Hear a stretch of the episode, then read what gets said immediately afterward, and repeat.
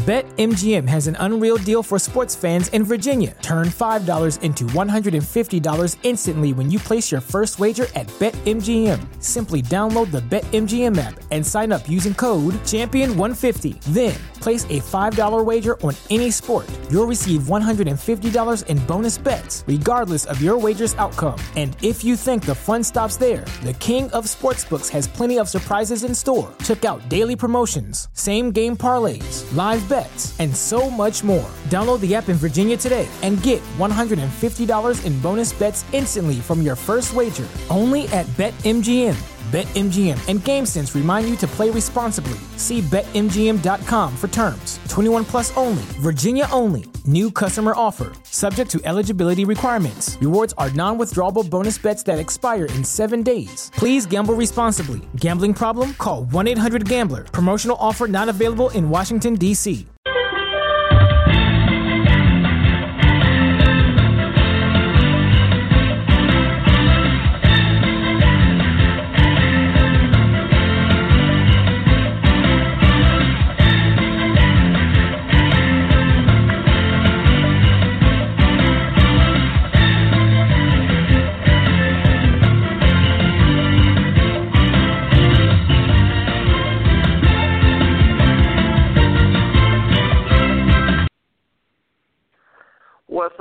Vibes Nation? Welcome back to another episode of Full Court Press, episode number 21. We're going to be breaking down the Eric Bledsoe trade, week three of NBA action. And uh, I just watched Lonzo Ball get utterly embarrassed by Marcus Smart at the rim. Marcus Smart was just like, nah, son, get that out of here. that seems Marcus to be Smart a common like theme that. throughout the first three weeks. um, what's what's going on, Joel? What's going on, guys? Uh, not much, man. Jawan, what's good, my friend? Uh, nothing much. Uh, the play you were talking about, uh, Marcus Smart, it was nowhere near as embarrassing as what Kyrie just did to them. Uh, losing, well, not just did to him, but what he did earlier, losing possession, gaining it back, and hitting a layup on him. Guy's just ridiculous.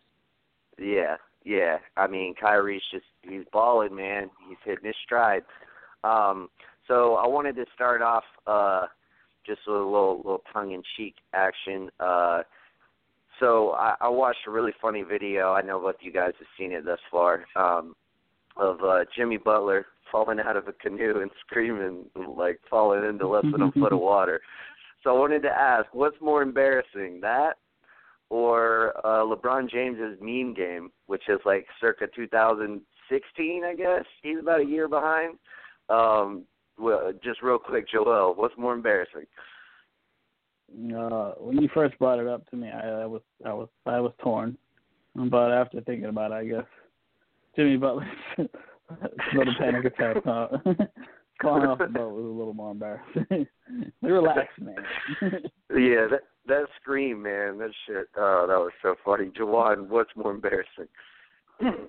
Uh, I'm gonna actually go with LeBron in the whole meme thing, uh, mainly because I am the worst swimmer and I've almost drowned before, so it could be a sprinkle of water and I would probably have the same reaction. So I'm definitely going with LeBron's passive aggressive childish behavior of uh of his memes. I'll go with that one. All right. Yeah, I'm a, I'm gonna split the difference. I think they're both equally embarrassing. Um, but I, I if I had to pick one, I, I think I'm gonna go with LeBron's meme game, man. If you're gonna if you're gonna use memes, like if you're gonna make that part of your like uh social media vernacular, like then come on, man, you need to step it up. Get some get some hotter memes, man. Like you, you, there's pages, there's plenty of pages. Go find go find some pages. Get get some people to share you some better memes. Um, but anyway, let's jump into it, guys. Finally, finally, finally, Eric Bledsoe got traded a couple days ago from Phoenix to Milwaukee in exchange for Greg Monroe, a protected 2018 first round pick, and a 2018 second round pick. Um, let's just start it off with uh, with the Bucks. Um, I mean, obviously, this is a huge win for the Bucks. Um, what do you think this means for them uh, going forward? Uh, not only this season, but you know, in the in the future. Uh, let's start with you, Jawan.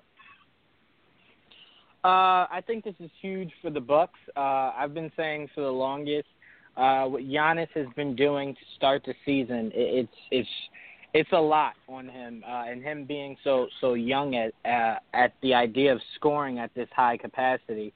Uh, he needs someone to help take the pressure off of him. Middleton's not uh, consistent enough uh, to be that guy, and we're still waiting for Jabari. We don't even know what he's going to be like when he gets back. Uh, so Bledsoe can definitely help uh, take some of that pressure off of Giannis. Also, he could be the facilitator. I I I, uh, I did hear Jason Kidd said one of the biggest things he's going to work on was Bledsoe is him becoming more of a facilitator. Uh, we know the intangibles that he comes with. Uh, very fierce defense, very underrated defense actually, uh, mm-hmm. and he's definitely a scoring threat. So all you need him to do is, and we're not talking become passive, just you know uh, be aggressive when need be. But remember, the number one guy is still Giannis. So get him in his spots, get Middleton in his spots, get these guys open uh, for a, a higher percentage of uh, of a shot. Um, but this is definitely huge for them. I don't know what it means long term. I don't know if he'll stay there long term. Um, but as far as this season alone, it's definitely a really good look for them. And it all that does is add to the threat of what the Bucks most definitely could be this year. Yeah, absolutely. And I just think it'll be super interesting to see like just how they they figure out this lineup because they are stacked with talent.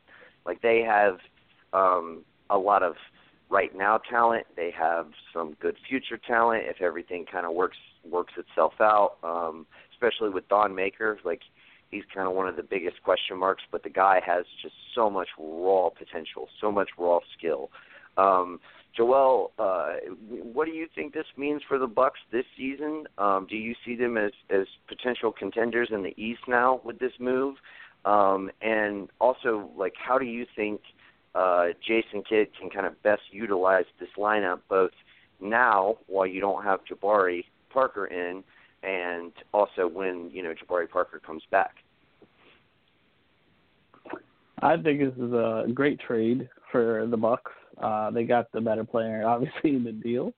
Uh, so like Eric Bledsoe is gonna. Be, I mean, look, I think he's an underrated point guard just in general because he does literally everything and anything. So he's like he can defend, he can pass, he can shoot, he can take it to the basket. He's a little short, but really doesn't mean anything because the boy can ball.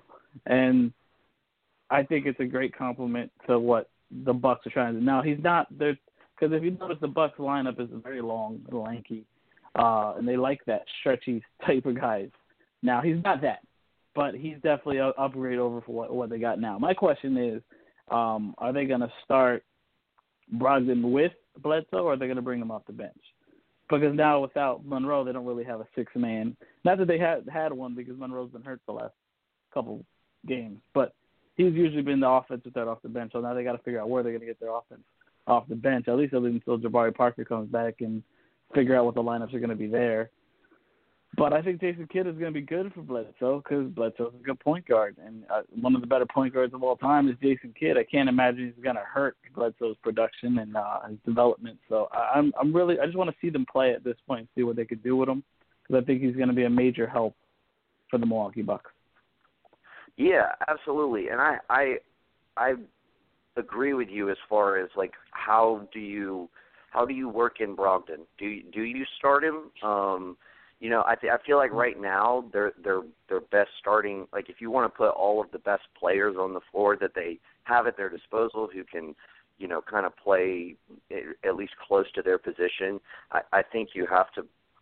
I think you would put in Brogdon at the two, um, and then you know slide Middleton to the three, which he's more than capable of playing. Uh, Giannis to the four, which he's more than capable of playing, and then probably at this point in time, John Henson. I mean, I, I Thon. Yeah. He's, uh, I mean, I know, I know Thon has, has been starting, um, but I don't, I don't know if. Well, no. Um, John has been starting the last two or three games.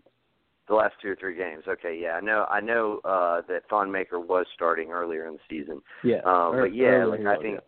Yes, yeah, I, I think Henson's is, is he's a more reliable guy. What see what I think will be so interesting is okay, one, I, I think you're best suited bringing Brogdon off the bench. Um, mainly, I mean, he can you can put him in the starting lineup, but I say he's you you sit him down first, and then you bring him bring bring him back once Giannis is off the court.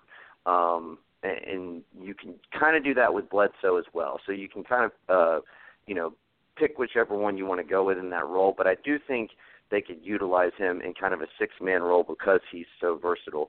Um, with Bledsoe, um, he is only six one, but the dude's got like a six seven wingspan. So like um, that's another thing. He can guard, you know, uh, ones and twos fairly easily. Um, so I don't know. It'll just be it'll be really interesting, and I think what will be even more interesting is how do they construct their lineup when Jabari Parker gets back? Because if you want to put your most talented people on the floor, um, you know, to to we'll say this because I, I think starters is not really as important as your closers because in in the last five minutes of the game you want to have your best players out on the floor. Um, so like in my opinion, right now, regardless of position, if once Jabari Parker gets back, your best five players are Bledsoe, Brogdon, Middleton, uh, Giannis, and then uh, Jabari. And so, but do you, do you think Giannis could play the the center position in a small ball lineup? I mean, he certainly he certainly has the length and the height to do it. Um, I just don't know if he's that might be just a little too physically demanding of him um, defensively. You know, in my opinion. Um, Jawan, what do you think about that, and, and how how would you kind of try to construct this lineup? Um, would you maybe use Jabari Parker as kind of a six man? Uh, I would definitely use Jabari as a six man. Uh, like I said, him coming off this uh, second injury, um, you don't know how he's coming back. So you definitely don't want to just lodge him into the starting lineup. Uh, definitely, if the team is playing well, uh, you know, around the time he gets back, if that's working, you stick to what works. Uh, no matter what Jabari feels as though he should be, you keep the team, uh, you know, in that winning formula. You just have him come off the bench, uh, and if things change, then you change with it. But uh, as far as Giannis playing at the five, I think if KP can play at the five, Giannis most definitely should be able to. I think Giannis is actually has a better build uh, than Porzingis does to uh, to take being at that five. Uh, it, it's also a, a league now to where only like three people actually back you down in the post, so you don't really have to defend the five uh, that much. You just have to be able to get out uh, in case like you play a, a Golden State and Draymond's your five. You have to be able to get out, or if Demarcus goes to the three, you got to be able to get out. Um, so Giannis definitely can can keep up. So I don't think that's the biggest issue. Excuse me. I just don't think you want him playing your center that often. But it's definitely right. something he should be able to do. Because uh, I know the the biggest thing about Porzingis, everyone was saying, is he should kind of grow into that five position. Uh, I I disagree. I think he should stay where he's at, especially now that Melo's gone. Um, stay mm-hmm. where he's at. But as far as Giannis, he has the body to be able to to go against those kind of guys. And like I said, you don't have any more Shaqs. You don't have anybody that's banging into his chest, uh, you know, 60, 70 times a game. So I don't think that's really an issue for him uh, as far as that. But like I said, Jabari should definitely come off the bench, uh, looking to possibly be that sixth man uh, but like I said, it just makes me nervous because you don't know how he's going to come back. Yeah, yeah, absolutely. Um, and I think that's a you know very valid point of concern, and I think that probably has a lot to do with why they you know went ahead and and pulled the trigger on and getting a guy like Bledsoe. Uh, never mind the fact that they didn't have to give up Brogdon to do it.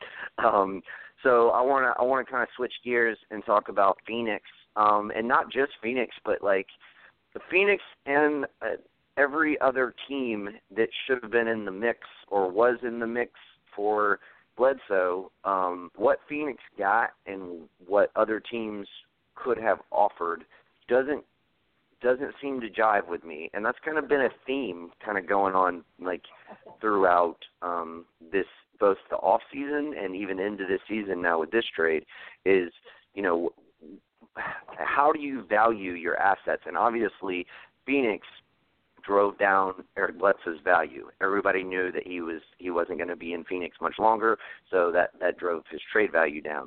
Um, but I, I still find it surprising that you know you didn't have Denver say offer you know Mudiay and Faried, which I feel like would have been the offer that I would have taken had I been the Suns. Um, you don't need you don't need like a, a you know number 20 pick in next year's draft. Like you just don't you don't know exactly what's going to be there. Sure, if it's like a if it's like a top pick, yeah, fine. Um, but you just don't need uh, something. And and with the weird protections on this pick, you're not even really sure when it's going to convey. So, um, so I guess my my question, Joel, is. Um, do you think Phoenix got enough? And like, if you're a GM of you know one of the other five or six teams that didn't land Eric Bledsoe, who were you know trying to land Eric Bledsoe, you got to be kicking yourself, right?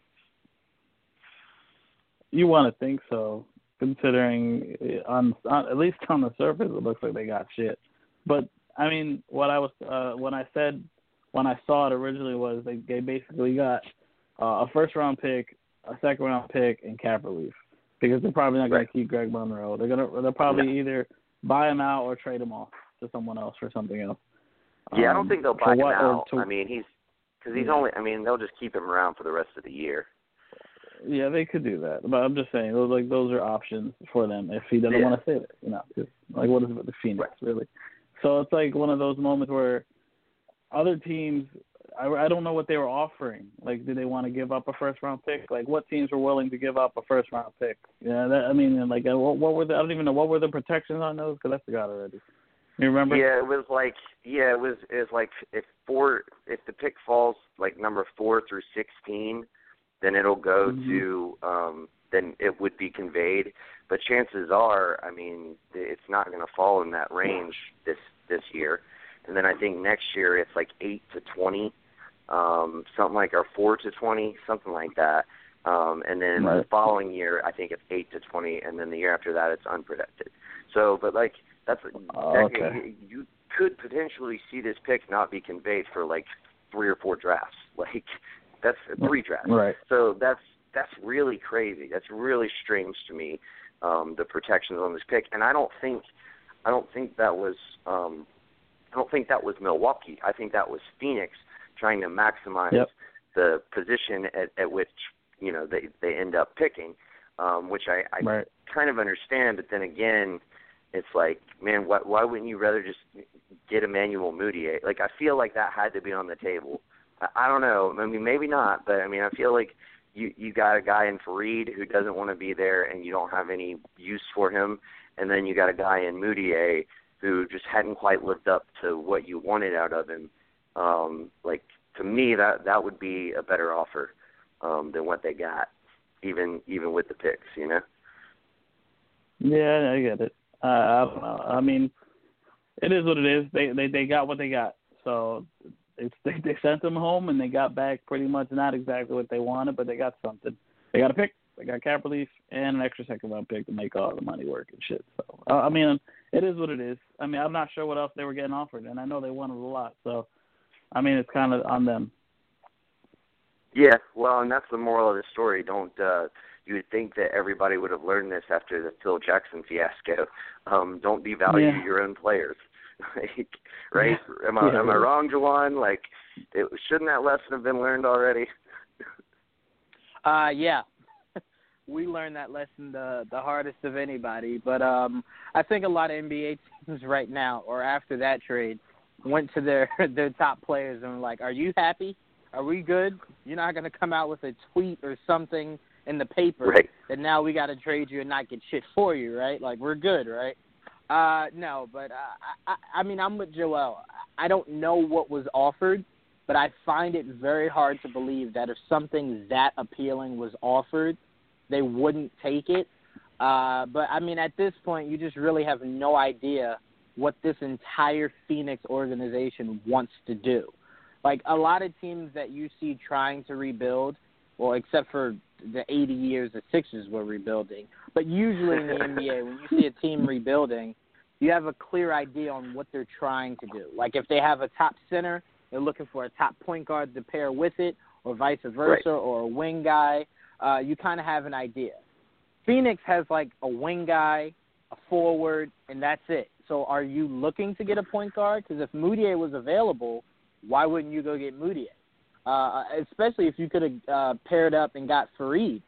Um, so you know, there's a lot of what they're doing that just doesn't really make any sense. But this is an organization that since Steve Nash has not made any sense about anything really. Uh, you know, letting go of, of Dragic and really a lot of what you thought their future could have been. Uh, the, the organization itself is very confusing, but I will say the NBA uh, in a whole is most definitely talking to their star players and making sure everything is okay and that the climate is cool because they don't want to they don't want to run into what the Knicks did or what the Suns just did. So I think the Cavs, Cavs is the best example. Well, I think the Cavs yeah. is the best example of your star player wanting to leave, but you not being shafted. Because if Isaiah right. comes back and that team still goes to the finals and at least goes seven games with the Warriors, we're not looking at that as as a stupid trade, you know, uh, anymore. And they still have that draft pick, so right. the, the Cavs aren't aren't really in that that conversation. But if it doesn't work, because Crowder's still not kind of gotten into rhythm of that team, so if it doesn't work, then you're kind of looking at it like, thank God you got a pick out of it because nothing else worked. Uh, but yeah, I think a lot of the NBA teams now are just they're checking the climate now. Uh, so you know, this definitely is shaking up things.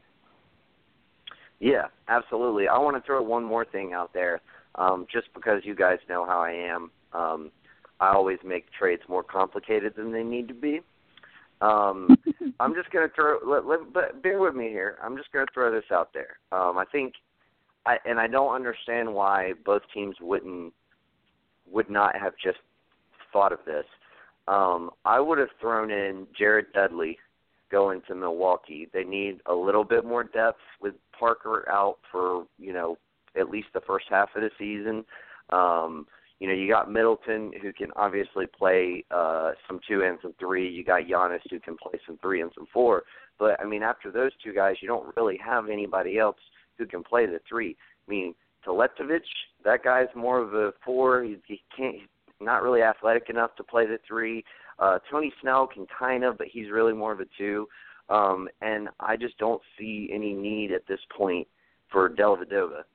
Um, I mean, you got you got Giannis who can handle the ball. You got Bledsoe who can handle the ball. You got Brogdon who can handle the ball.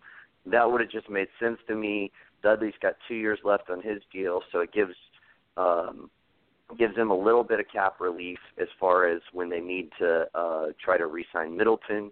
You would have both Dudley and Teletovic coming off the books, so that would help out financially. Um, and then, you know, as far as Phoenix, I mean, I understand Mike James. You know, he's been playing pretty well. Um, but you know, Mike James and, and Ulis are you know both young, both inexperienced. It would be fitting and, and probably a, a good thing for them to have picked up, um, especially since they're losing a point guard, to pick up a guy like Matthew Dellavedova. Um, it, it, it, is is my logic at least sound, uh, Joel? Your logic is perfectly fine. It makes all the sense in the world. The only thing Which is, is why I wasn't done. I don't know. yeah.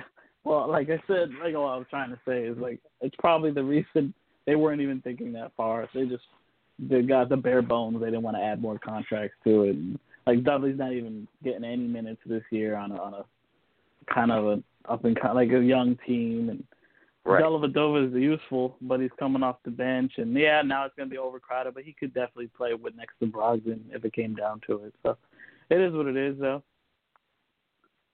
Yeah, yeah, absolutely. Uh, Jawan, what are your thoughts? Uh, yeah, no, I agree with Joel. Uh, it definitely makes sense. I do know Jason Kidd loves the scrappiness of uh, Dellavedova, so I can Sure. see how you know you don't want to get rid of it if you don't have to. Um, you know, the trade deadline isn't for a long time, so Dellavedova could still be moved. Um, I guess he wants to see how it all works, uh, and I think we'll see the first example of it sometime this week. I think is Bledsoe's first game, maybe tomorrow or something. Um, mm-hmm. So you know, I, I I I understand it, and if you see what Dellavedova brings to the game, uh, he's not that flashy kind of guy that give you numbers or anything, but he's very scrappy, um, and and that's a good defensive trait to have. So I can see why Kidd finds him useful, uh, but I do think that at some point you know that trade will be made, and he'll probably unload uh, Dellavedova somewhere. Yeah, I, I I think so as well. I mean, if they can, you know, I mean, it's gonna um, it's, it's gonna come down to you know finding the right uh, right situation. Um, but to me, that would have made a lot of sense. Um, but you know, it's, it's like Joel said, like they weren't not thinking that far ahead, not really too concerned with it, and you know, like they just trying trying to get the deal done. So it makes sense uh, why it was uh, overlooked. Um, but let's move on. Um, the Cavs look like shit this year. I'm just gonna say it, man. Sure. Like, um, I think Jawan, you said earlier, even even in that win against Milwaukee, they didn't look really good. I mean, they ended, they won the game, but they just they even in some of their wins, they don't look good um, which you know I guess you know if you win the game, it doesn't really matter how you look, but um, but obviously we're you know projecting down the road for this team. Um, what what can they do to right the ship? I mean, if anything, I mean, um, obviously you know when Isaiah Thomas comes back, that's going to be huge. But like, uh, is there is, is do they need to make some kind of move? Do they need to is it just effort? Is it just the fact that they don't they just don't care? Um, Joel, what are you what are your thoughts on the Cavaliers? Is, is there something that you can see that you think that they need to do in order to right the ship? Is everything you know just fine and dandy because we're only ten games, ten, eleven games into the season? Like what? Just what's your assessment on the Cavs right now? I wouldn't say fine and dandy. They've looked bad since like preseason. They've been looking not good, uh, and a lot right. of it has to do with defense. They're not really defending. Uh, Crowder hasn't really found his his groove there in Cleveland. It's just awkward. And like since like they went the small ball route, they went back to Tristan. Now Tristan got hurt, and that didn't help. Uh, and they have really no bigs after Tristan Thompson and Kevin Love. So it's kind of just wing city, and they just don't play wing city that well. And I think that's the issue right now. Like they don't get enough production from like their other guys. Like J- I find the the reason they won yesterday is because J.R. Smith finally 20 points this year. Like I don't remember. I, don't, I think it was the first time he did that all season, which is like you need more from J.R. Smith, Dwyane Wade. You need more from Dwyane Wade. Like you need. I don't know what's going on, but it can't be all LeBron all the time. Like they need to step up. Really, is like his his cast needs to step up. Like he don't. I know he doesn't get his assist by accident, so somebody's got to make a shot. Like uh, I, I'm just not sure. They're just out of out of sync. Like it's just what it is right now. I mean, they win here and there when they feel like it. Like they play the Wizards, they beat the Wizards, they go beat the Bucks.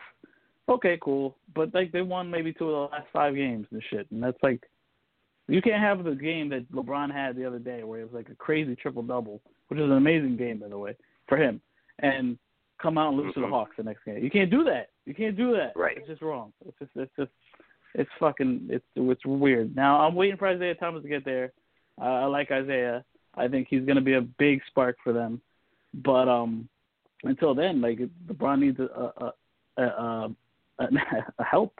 like he needs scoring help yeah. and he needs defensive help. You know, so maybe they can make a move to get another another big in there to help him out. But until then, I mean, they are what they are, and it is what it is. Yeah, well, and I think too. um it's I mean it's interesting. They could have definitely benefited off off acquiring Eric Bledsoe, but they didn't really have the yeah. pieces to acquire Eric Bledsoe. Like you're not going to give up that Brooklyn pick for Eric Bledsoe. Like that's just too much to right. give up for Eric Bledsoe. And if you're not right. throwing in, if they're not including that Brooklyn pick, what do you really have to deal? Like that the Suns would legitimately want. Like you don't really have anything else. Um, so I mean, you know, it's it's it's a tough situation because um, I mean they've kind of constructed their roster, and and now it's just wait until Isaiah gets back. I mean that kind of seems like what what's going on, but yeah. but yeah, I mean I I think you're absolutely right. Like they uh they they need they need other players to step up because LeBron can't do it himself. Um, I thought another um, another very important uh, uh, deal with them winning against Milwaukee was Kevin Love stepping up. I mean, Kevin Love had like 32 Yeah. points, he had 16 boards, and they finally like unleashed him and let him play inside. Like he's, I I, I heard um, uh, I heard somebody say uh, earlier today, like um, he's not Ryan Anderson. he doesn't like. Yeah. Why are you trying to make him be Ryan Anderson? He's not. Like, let the guy go bang in the paint and get some like post points. Because I mean, that's. I mean, yeah, he can knock down threes, but he's he's so much. Uh, so much more Right. effective offensively than just knocking down threes. Um, Exactly. Jawan, yeah, yeah, you know, uh, Jawan, like, um, what are your thoughts on everything that has just, you know, been said? we'll just keep it simple. I don't need to make it super. uh, Cavs' biggest issue is um, effort. Uh, you know, them being the worst defensive rated team in history is yeah, effort. I saw that. The Yeah. fact the fact that they have players that are all veterans, uh, mind you, they're not messing with any rookies. Um, it's effort. It is effort. Now, a lot has not changed with that roster between last year and this year. I know the key additions, but there weren't a lot of huge subtractions outside of Kyrie. So when you look at it, you you look at the fact that this team is very content. They've won their chip. They've seen the the highest of the highs. They feel as though they could start off 0 in, in, in 22 and still make it to the finals. This team looks like it has no urgency. It looks like it, it leans on LeBron every night. And it's like, well, LeBron, you know, if you don't get 30, 11, and 11, we're not going to win, it looks like. And I think Tyronn Lue is showing that he might not be the guy that can coach this team, albeit I believe LeBron coaches that team every night. Um, he has a lot of pieces he has no idea how to use. The fact that Kevin Love had that huge breakout game, what makes me laugh about people using the term breakout game, it's not a breakout game. You just have never utilized Kevin Love the way he needs to be utilized. He is not a guy. See, the problem Cleveland had, and that's why I thought it was a huge mistake to get Kevin Love and let go of Wiggins. I get why they did it, but I still to this day think it was a mistake. When they got, I'm sorry, let me rephrase that. When LeBron got Kevin Love, I think he was hoping he would be Chris Bosh, someone who would just be okay being that guy would, that would only rebound and hit shots when LeBron passed it to him. That's not Kevin Love. And the thing LeBron had to start to realize, or hopefully he's starting to realize, Kyrie and Kevin Love are not Dwyane Wade and Bosh. They're not older guys who, you know, you know, uh, are ready to just make that huge leap to, you know, to start winning. These are guys with egos. These guys are used to one thing. Kyrie is used to ball handling and scoring. So when you try to make him Dwyane Wade to where you need him on the wing and you'll pass it to him when you're ready, that's not who he is. Kevin Love, you telling him to square up in the corner and he'll get it when you pass, that's not who he is. If you want Kevin Love to give you more 30 point games, give it to him in a post. Let him do what got him that contract. And until Yeah, Cleveland does and that, it's like that whole the- the- the team's gonna continue like, to- yeah, like I agree, and it's, it's your job to to to put him in a position to fit in. like you're the team Yeah. leader, bro. I agree. And the the biggest thing is everyone's saying, well, when Isaiah gets back, it'll be fixed. No, I'm sorry, guys. I'm sorry to everyone who thinks that's the easy fix. Isaiah coming back as someone who also does not play defense, unless you're telling me you have that D'Antoni mentality to where you're just going to outscore everyone every night, that's still not going to fix the immediate problem. You have to Right. you have to sit down, look at what you have, figure out how to uh, maximize the potential of the talent that you currently have. Isaiah, yes, is going to come and come in and be that number two guy to help take off some of the the consistent 30 plus games LeBron has to do just for them just to be in the game. He's going to help with that. Cool, that's fine. but that's not solving the issue. I still don't get how this team with more veterans and guys who understand the game are worse defensively than the team of a bunch of just makeshift guys they had last year. Richard Jefferson, Deron, uh, yeah, Deron Williams, I think they had last year. Derek Williams, those guys Deron were playing Williams, defense. Yeah, well, yeah, I know that, but I'm just He saying he wasn't- on the he roster. Um, He wasn't doing it. you know that team that team was playing defense a lot better than this team of guys that just have to give effort. You don't have Yeah, anyone RJ on who can't. He did, but that's what I'm saying. That's what I'm saying. He was a veteran who was like, "All right, yeah, we got a ring and everything, but I still come with this intensity every night." When you look at Dwyane Yeah. Wade, like he's on the bench laughing, joking. He's got three rings. He could care less. You see J.R. He was upset that he was benched. He could care less. Like you're just looking at a bunch of guys who just refuse to give effort on a daily basis. And honestly, I don't blame it on LeBron as a leader. I blame it on the organization who has not brought in a proper head coach that will force these guys to play hard every night. LeBron himself, I'm telling you guys, his mindset is leaving this team next year, so he doesn't even care either. I, I realized LeBron didn't care about being in Cleveland last year when they asked him after they lost the finals, and his answer was, "Well, I had a triple. I averaged a triple double, so you know." That was him saying, "I did my job. I don't know what these guys were doing, but I showed up to work every night." Anytime your star player has the mindset of, "Well, listen, I did my job," that is not a team mentality. That is the mentality of a guy who's either done with that organization or is just his mindset is just listen, I've won, I've really done everything I can do, whatever. So the the best way to fix this Cavs team, fire Tyronn Lue, bring in somebody who won't allow these veterans to just have the veteran mentality of I don't really care. You know, I'm I'm more focused on the playoffs. You can't have that. Cuz then for you to expect this to be fixed come playoffs, that's asking a lot of this team. Yeah, absolutely. And I mean, to me, I, I mean, I just think I feel like I get that your focus, you know, is is obviously the playoffs. Like, I don't think any of us are are sitting here saying that you know they're not going to make the playoffs in the East, especially the weak ass East that we got right now.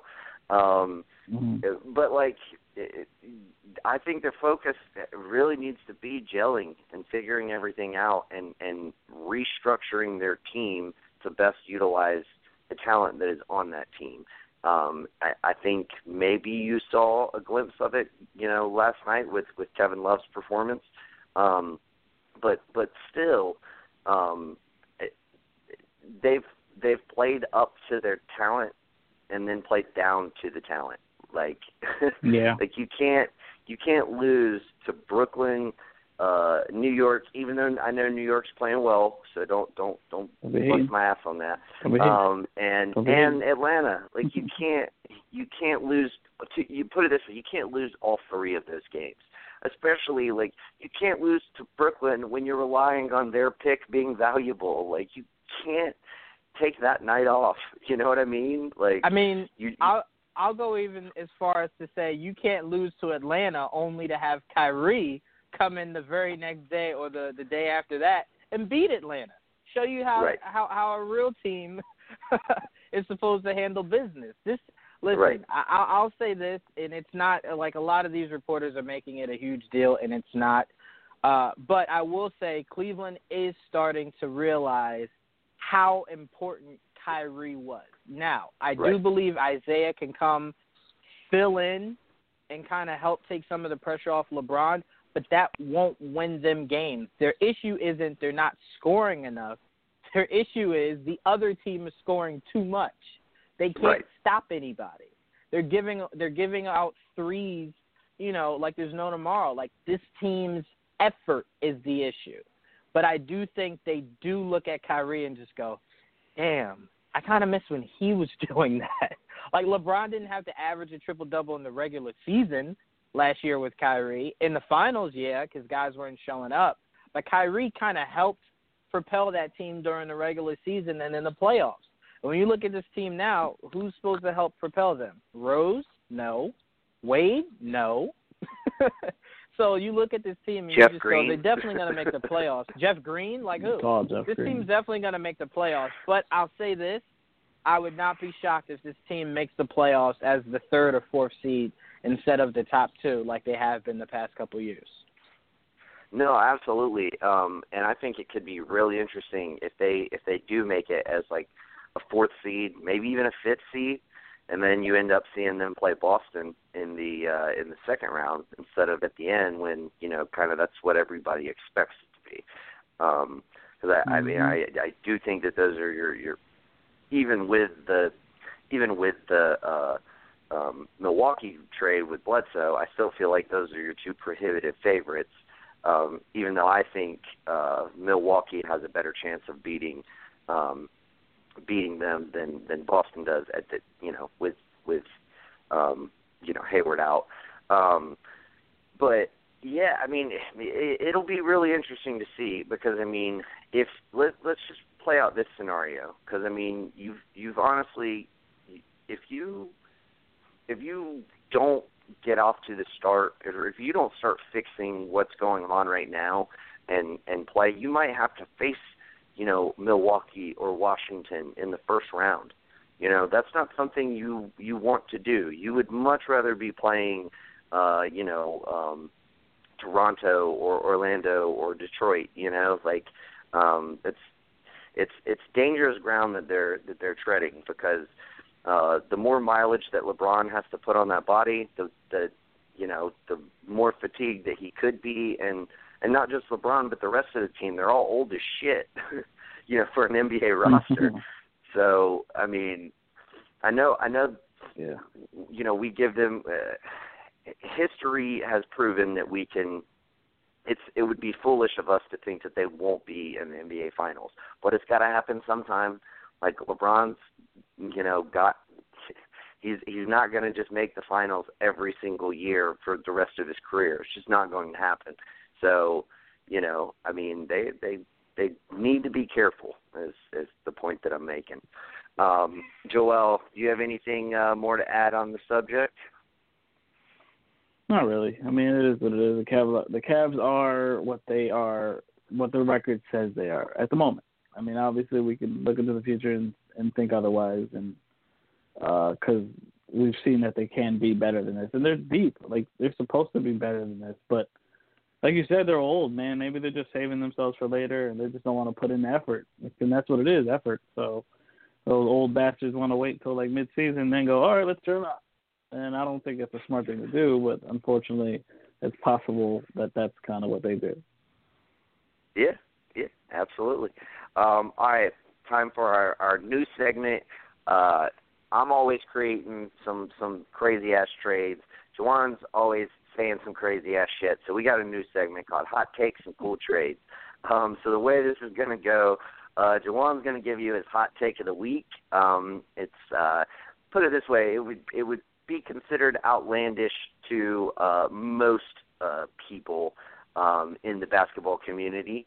Um, is, is kind of usually the way Juwan's hot takes go, but let me let me mention this. Uh, going into this season, uh, I think at one point Juwan had the Boston Celtics as the number one team going into this season, even above Golden State. I think you you moved them down to two, um, due to maybe some peer pressure. I can't really remember, but who's the number one team in in the NBA right now? The Boston Celtics.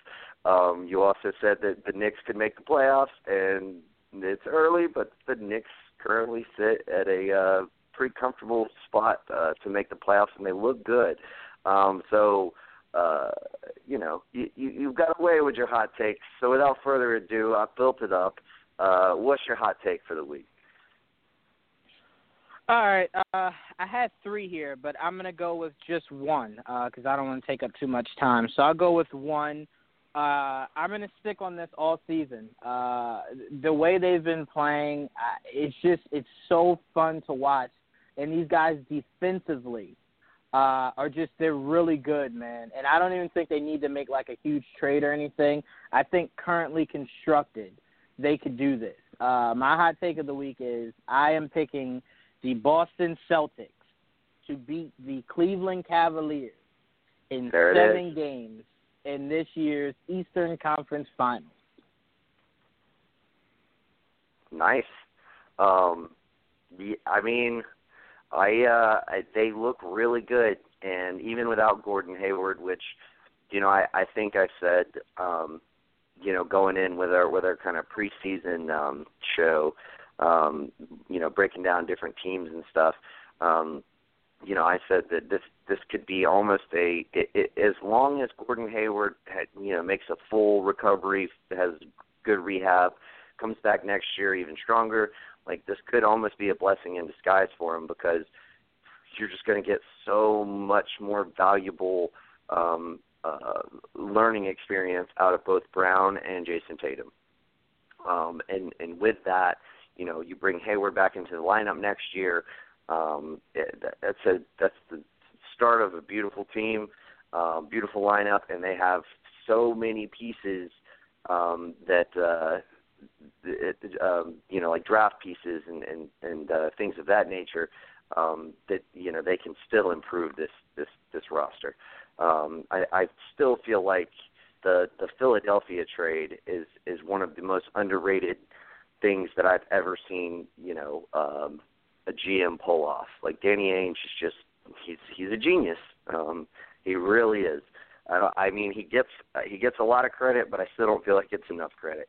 Um, all right, so I like it. I like your hot take. Um, so here's my trade, and then I want to pass it to you, Joel, um, and you can uh, you can kind of be the determining factor on who wins the inaugural hot takes. We, you know, we should call it hot takes versus cool trades. Um, and I don't know how cool my trades are. I, I probably the the name is a work in progress. I'll probably come up with something better down the line. Um, but uh, so this is almost kind of a hot take, just in the form of a trade. Um, I'm to go out on a limb and say I think Milwaukee should trade Jabari Parker. Um, I I just don't think you can afford to pay him what he's going to expect to make. He's had two ACL injuries now. Um, the guy is obviously obviously an offensive talent, but he's he's never been a particularly good defender. Um, you, I think Giannis honestly kind of works better playing the, the kind of four position with Middleton playing the three, and especially now that you have Bledsoe, um, you still have Tony Snell who can who can come in and play the two, um, and obviously um, uh, uh, Middleton. Um, I'm sorry, Brogdon, um, who can who can play both the one and the two. Um, and I think you know you want to get uh, you want to get DJ Wilson some minutes. Um, obviously, you know not too too many minutes, and you know he's got a kind of sketchy injury past. But I mean, you want to get him some minutes to develop. Um, so I've got I've got a trade. I say you trade John Henson and Jabari Parker to the Chicago Bulls for Robin Lopez, Bobby Portis, and Paul Zipser no picks. Um, I think just just a straight up trade. Um, I think the cap relief that Milwaukee gets by moving Jabari Parker is is huge because they don't have to pay him. Robin Lopez is signed on for two more years. He addresses their problem that they have at the five. Um, you can bring Thon Maker off the bench. Um, Robin Lopez is a terrific defender. Um, he's got enough ability to spread the floor. He's not he's not as good as his brother Brook as far as shooting, but he's a better defender than Brook, um, much better rim protector. I think if you had a, a, a lineup, a closing lineup of uh, basically um, uh, Bledsoe, Brogdon, Middleton, Giannis, and Robin Lopez, that is arguably the best defensive lineup in the NBA. Um, also, Bobby Portis. They obviously we all know about him knocking the shit out of Nik- Nikola Mirotic. um mm-hmm. and uh, you know, essentially Mirotic has said like he'll go play in Europe, like he's not coming back to a team with Bobby Portis. So they either have to trade Bobby Portis or wait until December when they can trade Mirotic. Um and they, I mean they got to go one way or the other. Um Paul Zipser is just kind of that throw in they need. Uh, I feel like Milwaukee needs a little bit more in that deal um, to balance out losing Jabari Parker. I think Paul Zipser is a good, you know, 15 to 18 minute a night guy who could come in, play some backup, uh, small forward, um, can even play a little bit of two if you need him to. Um, and and again, Bobby Portis, backup power forward, um, but can also play a little bit of small ball five if you need him to. Um, so I think to me that trade makes a lot of sense. Um, and obviously, if you're Chicago, um, you're getting you, you're moving Robin Lopez, who's not doesn't really fit into your future plans. Um, it's a, it's a risk because Jabari Parker, you know, he's got his injury woes, and now you pairing him with Zach LaVine, who's also obviously coming off uh, an ACL tear. Um, but if you can make all of that work, um, you can get a top pick.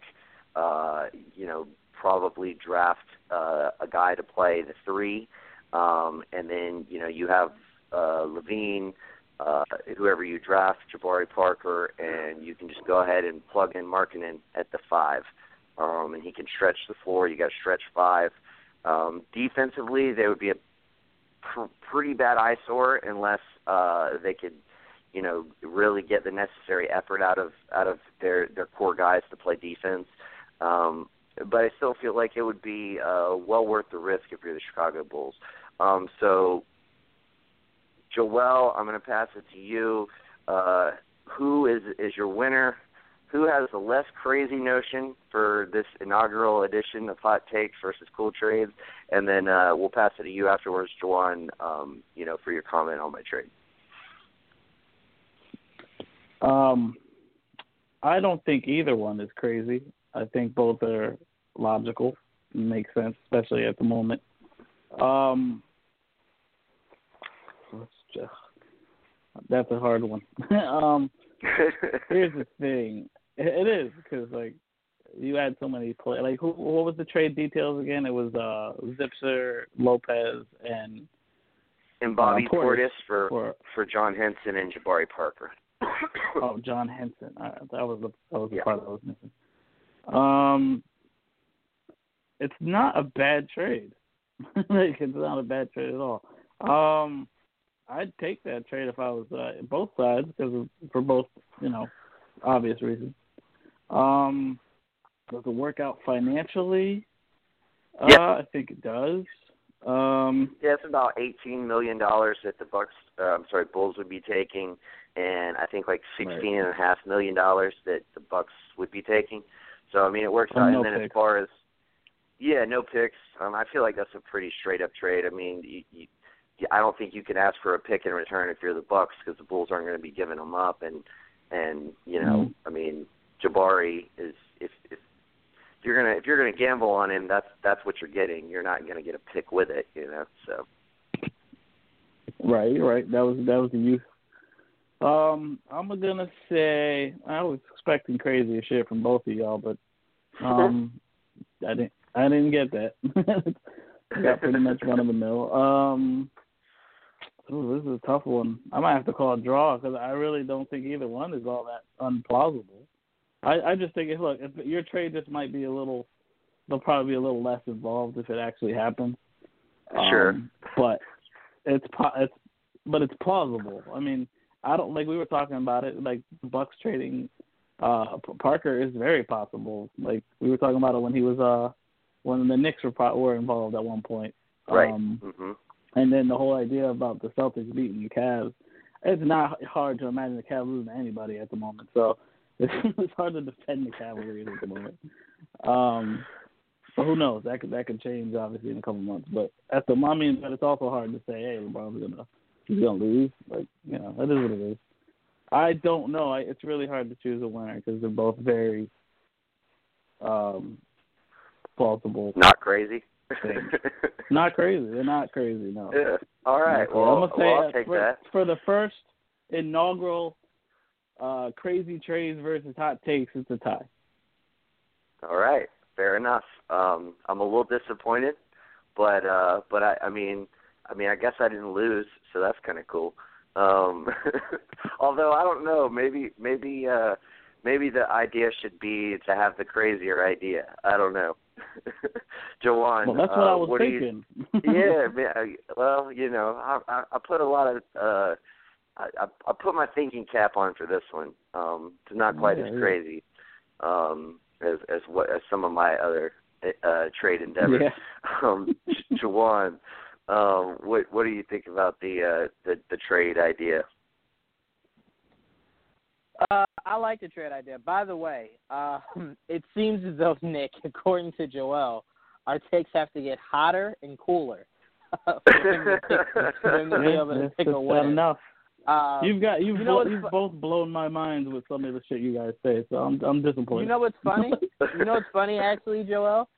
That wasn't even my hottest take. Like I told you, I had I had backups. I was looking for one Yeah. that you know it was a hot take because it's not popular opinion, but it's not Right, far out there. though. But I had I had some far out there ones. But um, to, to answer your question, Nick, go ahead. Were you gonna Yeah, we'll we'll we'll make real quick. We'll make sure to get a little more further out there next week for you, Joel. Oh, absolutely. I appreciate Absolutely. that. I appreciate that. you know, I you know I can I can think of some crazy stuff.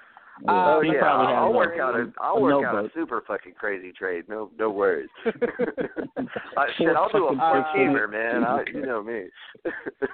You know, oh, uh, as we're speaking, as we're speaking, Nick is sending Demarcus to the Warriors. right? Yeah. Uh, oh lord. uh, but as far as your trade, I really like the trade. Uh, the only, the only bad thing of the trade uh, that I see is Robin Lopez uh, on the Bucks, uh, especially in late game situations, like you were saying, kind of then um, hurts them in only this capacity.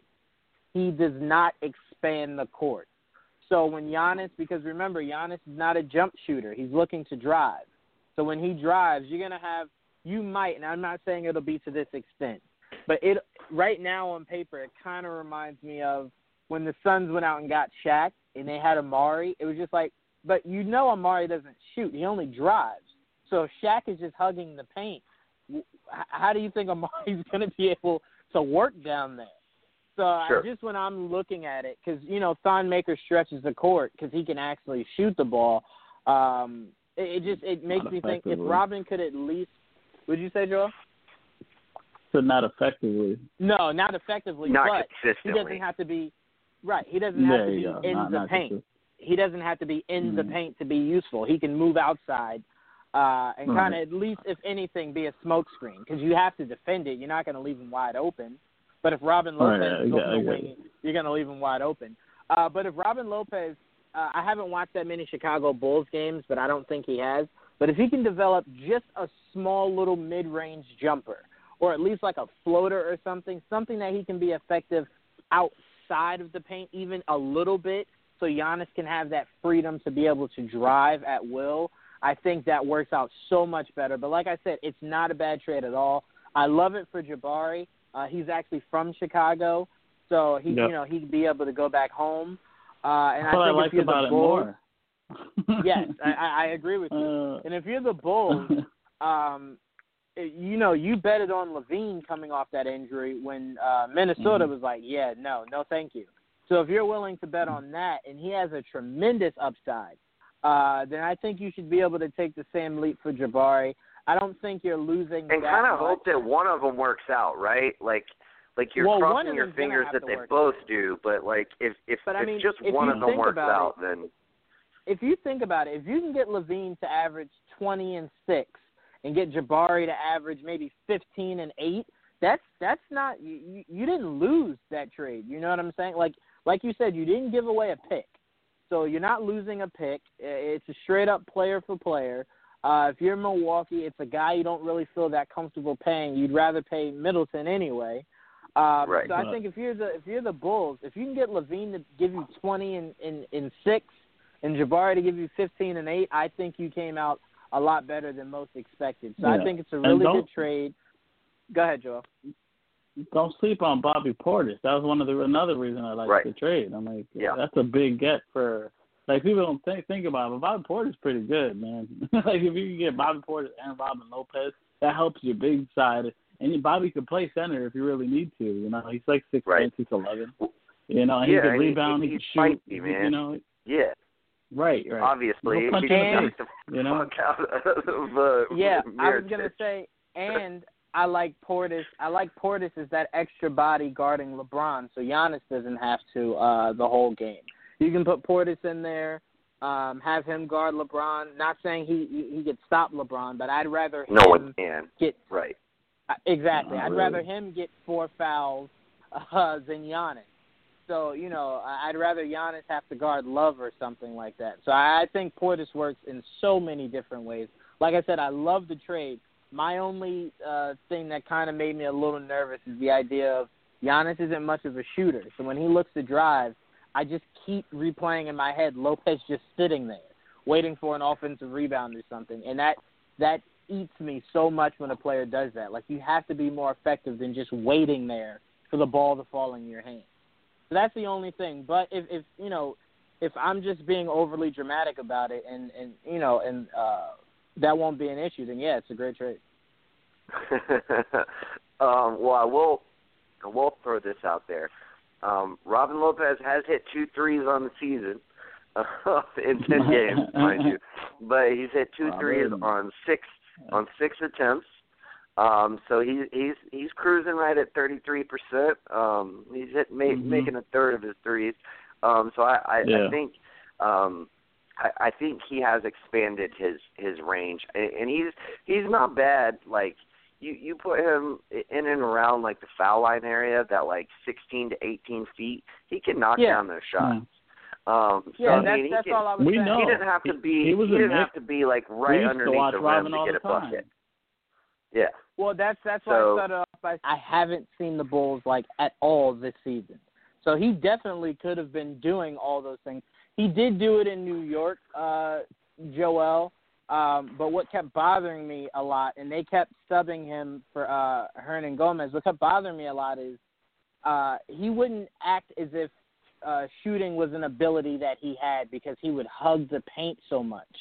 Uh, and Yeah, it, it's like when you have. Melo, right? When you have Melo and. Porzingis, I don't need you hugging the paint. Those guys already do. So I mean, that was the only thing that I I just But couldn't get out of my head. But if go ahead, I don't know. I, I just Melo I believe I paint, still dude. believe hugged the ball No, when he he, was in New York. Right.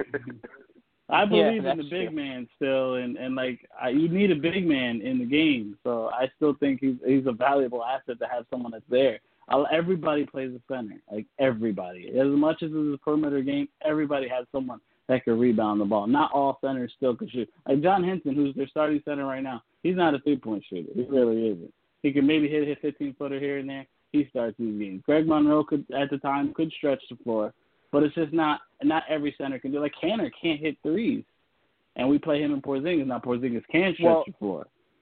Well, the biggest difference is, and and that's that was my main point. I think you kind of thought that was my point because Nick had mentioned it.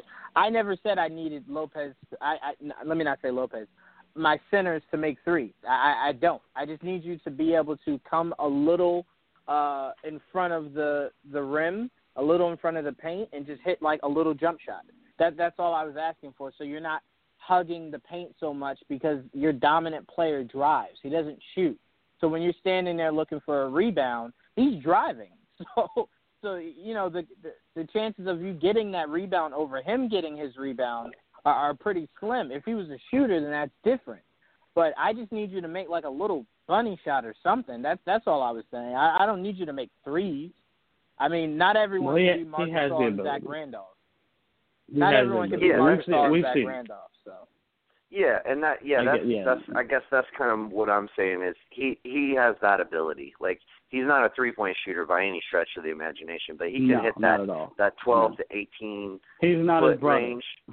Yeah, he's not Brook. Yeah, but he's better. But he's so much better defensively than Brook Lopez will ever be. Like he's more active. um, yeah. Yeah, yeah, he's he, he's dude. I just I, I I really admire the way he he approaches the game. I really like his um yeah. his feistiness, his gumption, and I Lunch think pail, man. um that's yeah yeah exactly, and and that's why I I think had it been under different circumstances in New York, he would have been one of those beloved Knicks, um because he's got Definitely, the mentality of a. New York Knicks player, um but like but yeah man I just think and and the, but that kind of um that kind of mantra or uh uh, moniker goes well in Milwaukee too, because that's the same way that city is. Like that's lunch pails type city, you know. Um, and Yeah. so like I, I I feel like he would really work out there. Um, and I just feel like you don't really need like he, what did Rob Lopez average like 14, 15 points a night? Like that's that's plenty. You don't No. need Jabari's, you know, 22. A lot. Like you just yeah, I mean, you got Bledsoe now. You got Middleton, who's going to Yeah. get you 15 to to 18. Um, obviously, Giannis is going to get you 30 uh, about any given night. Um, you know, I mean, you got Brogdon. You got you've got enough scoring. You got Tony Snell. That dude's Right. shooting like 45 percent from three this season. Something ridiculous. Right. He's he's like just draining threes this year. So I mean, I just feel like your your biggest hole right now is at the center position. Um, if you can get Robin Lopez for two years, that gives uh, that that just gives you some breathing room and some time to work as Yeah. Thon Maker. Um, you know, and not have to feel so desperate to get him to to to rush his his productivity. Um, you know, you can you can kind of relax a little bit more um, at that position. Um, and like I said, man, the biggest the biggest reason for me is just defensively. If you have Bledsoe at, at one end, and then you got Robin Lopez at the other, you got Middleton, you got Giannis, you got Brogdon. Snell's not a bad defender. He's not. I wouldn't necessarily call him a good defender, but he's not bad. Um, but I mean, I just feel like that that kind of um, defensive unit is just, and then then Bobby Portis. You know, you got him backing up Giannis. So, like, I mean, I, I just feel like that kind of defensive unit would be um, would be very very impressive. Right. Well, what do you guys think about, uh, especially now after this trade? There's an opening at big man with two, you know it's between Maker and Henson now, but uh, they can use some offense there. Why don't they go after fucking Jahlil Okafor? Um, I mean, it, yeah. I mean, it would just depend what you got to give up to get him. And, and again, like to me, I, I Right. understand that you want you want a little bit of offense there, but I think what you mainly want with any center in today's NBA is you want somebody who can play defense. If you're like in, in today's NBA, you're back to the basket. Um, like scoring is just not it's not important. And and and honestly, one of the reasons that Kanter's still effective. Um, as as like a, a, a scoring center who doesn't really play defense um, is because he's got a, a mid range game, um, a very effective mid range game, um, and yeah, I I just haven't seen anything from Jahlil Okafor to make me think that he's got that in his repertoire. Um, but yeah, I mean, I just Not I many think people. It, Yeah. Yeah, not many centers do. Um, but but that's the thing. If you're going to be a scoring center who doesn't play defense, you better be able to shoot the ball. you know, And rebound Um, and block shots. right? Yeah, yeah. At the very least, I mean, at least at Yeah. least rebound. Like I mean, blocking shots. You know, I mean, it, it's it's always But, um, you know, not everybody can Rudy idea- Gobert. You know? But my idea for him wasn't to start or anything. Like I'm thinking, if you give up just enough, like where they won't ask for too much, and you get you trade away something decent, and he can come off the bench and give you scoring, something like that. You know, he needs a Yeah. place to be. He needs to be somewhere. You know, so What I'm not saying you- start what the would- dude. What would you want if you were Philly? That'd be my question. That's a good question. Like, what does Philly need? Really?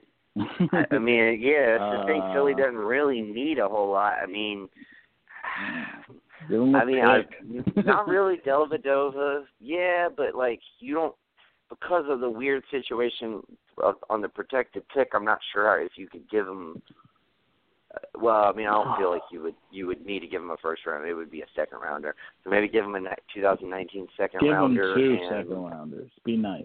Two, two for for Jahlil. I don't play defense, and I don't I don't even start over Richaun Holmes. Oak, Okafor, like Yeah. nah. Terrible. I ain't giving you I ain't Yeah. giving you two second round picks for him, no.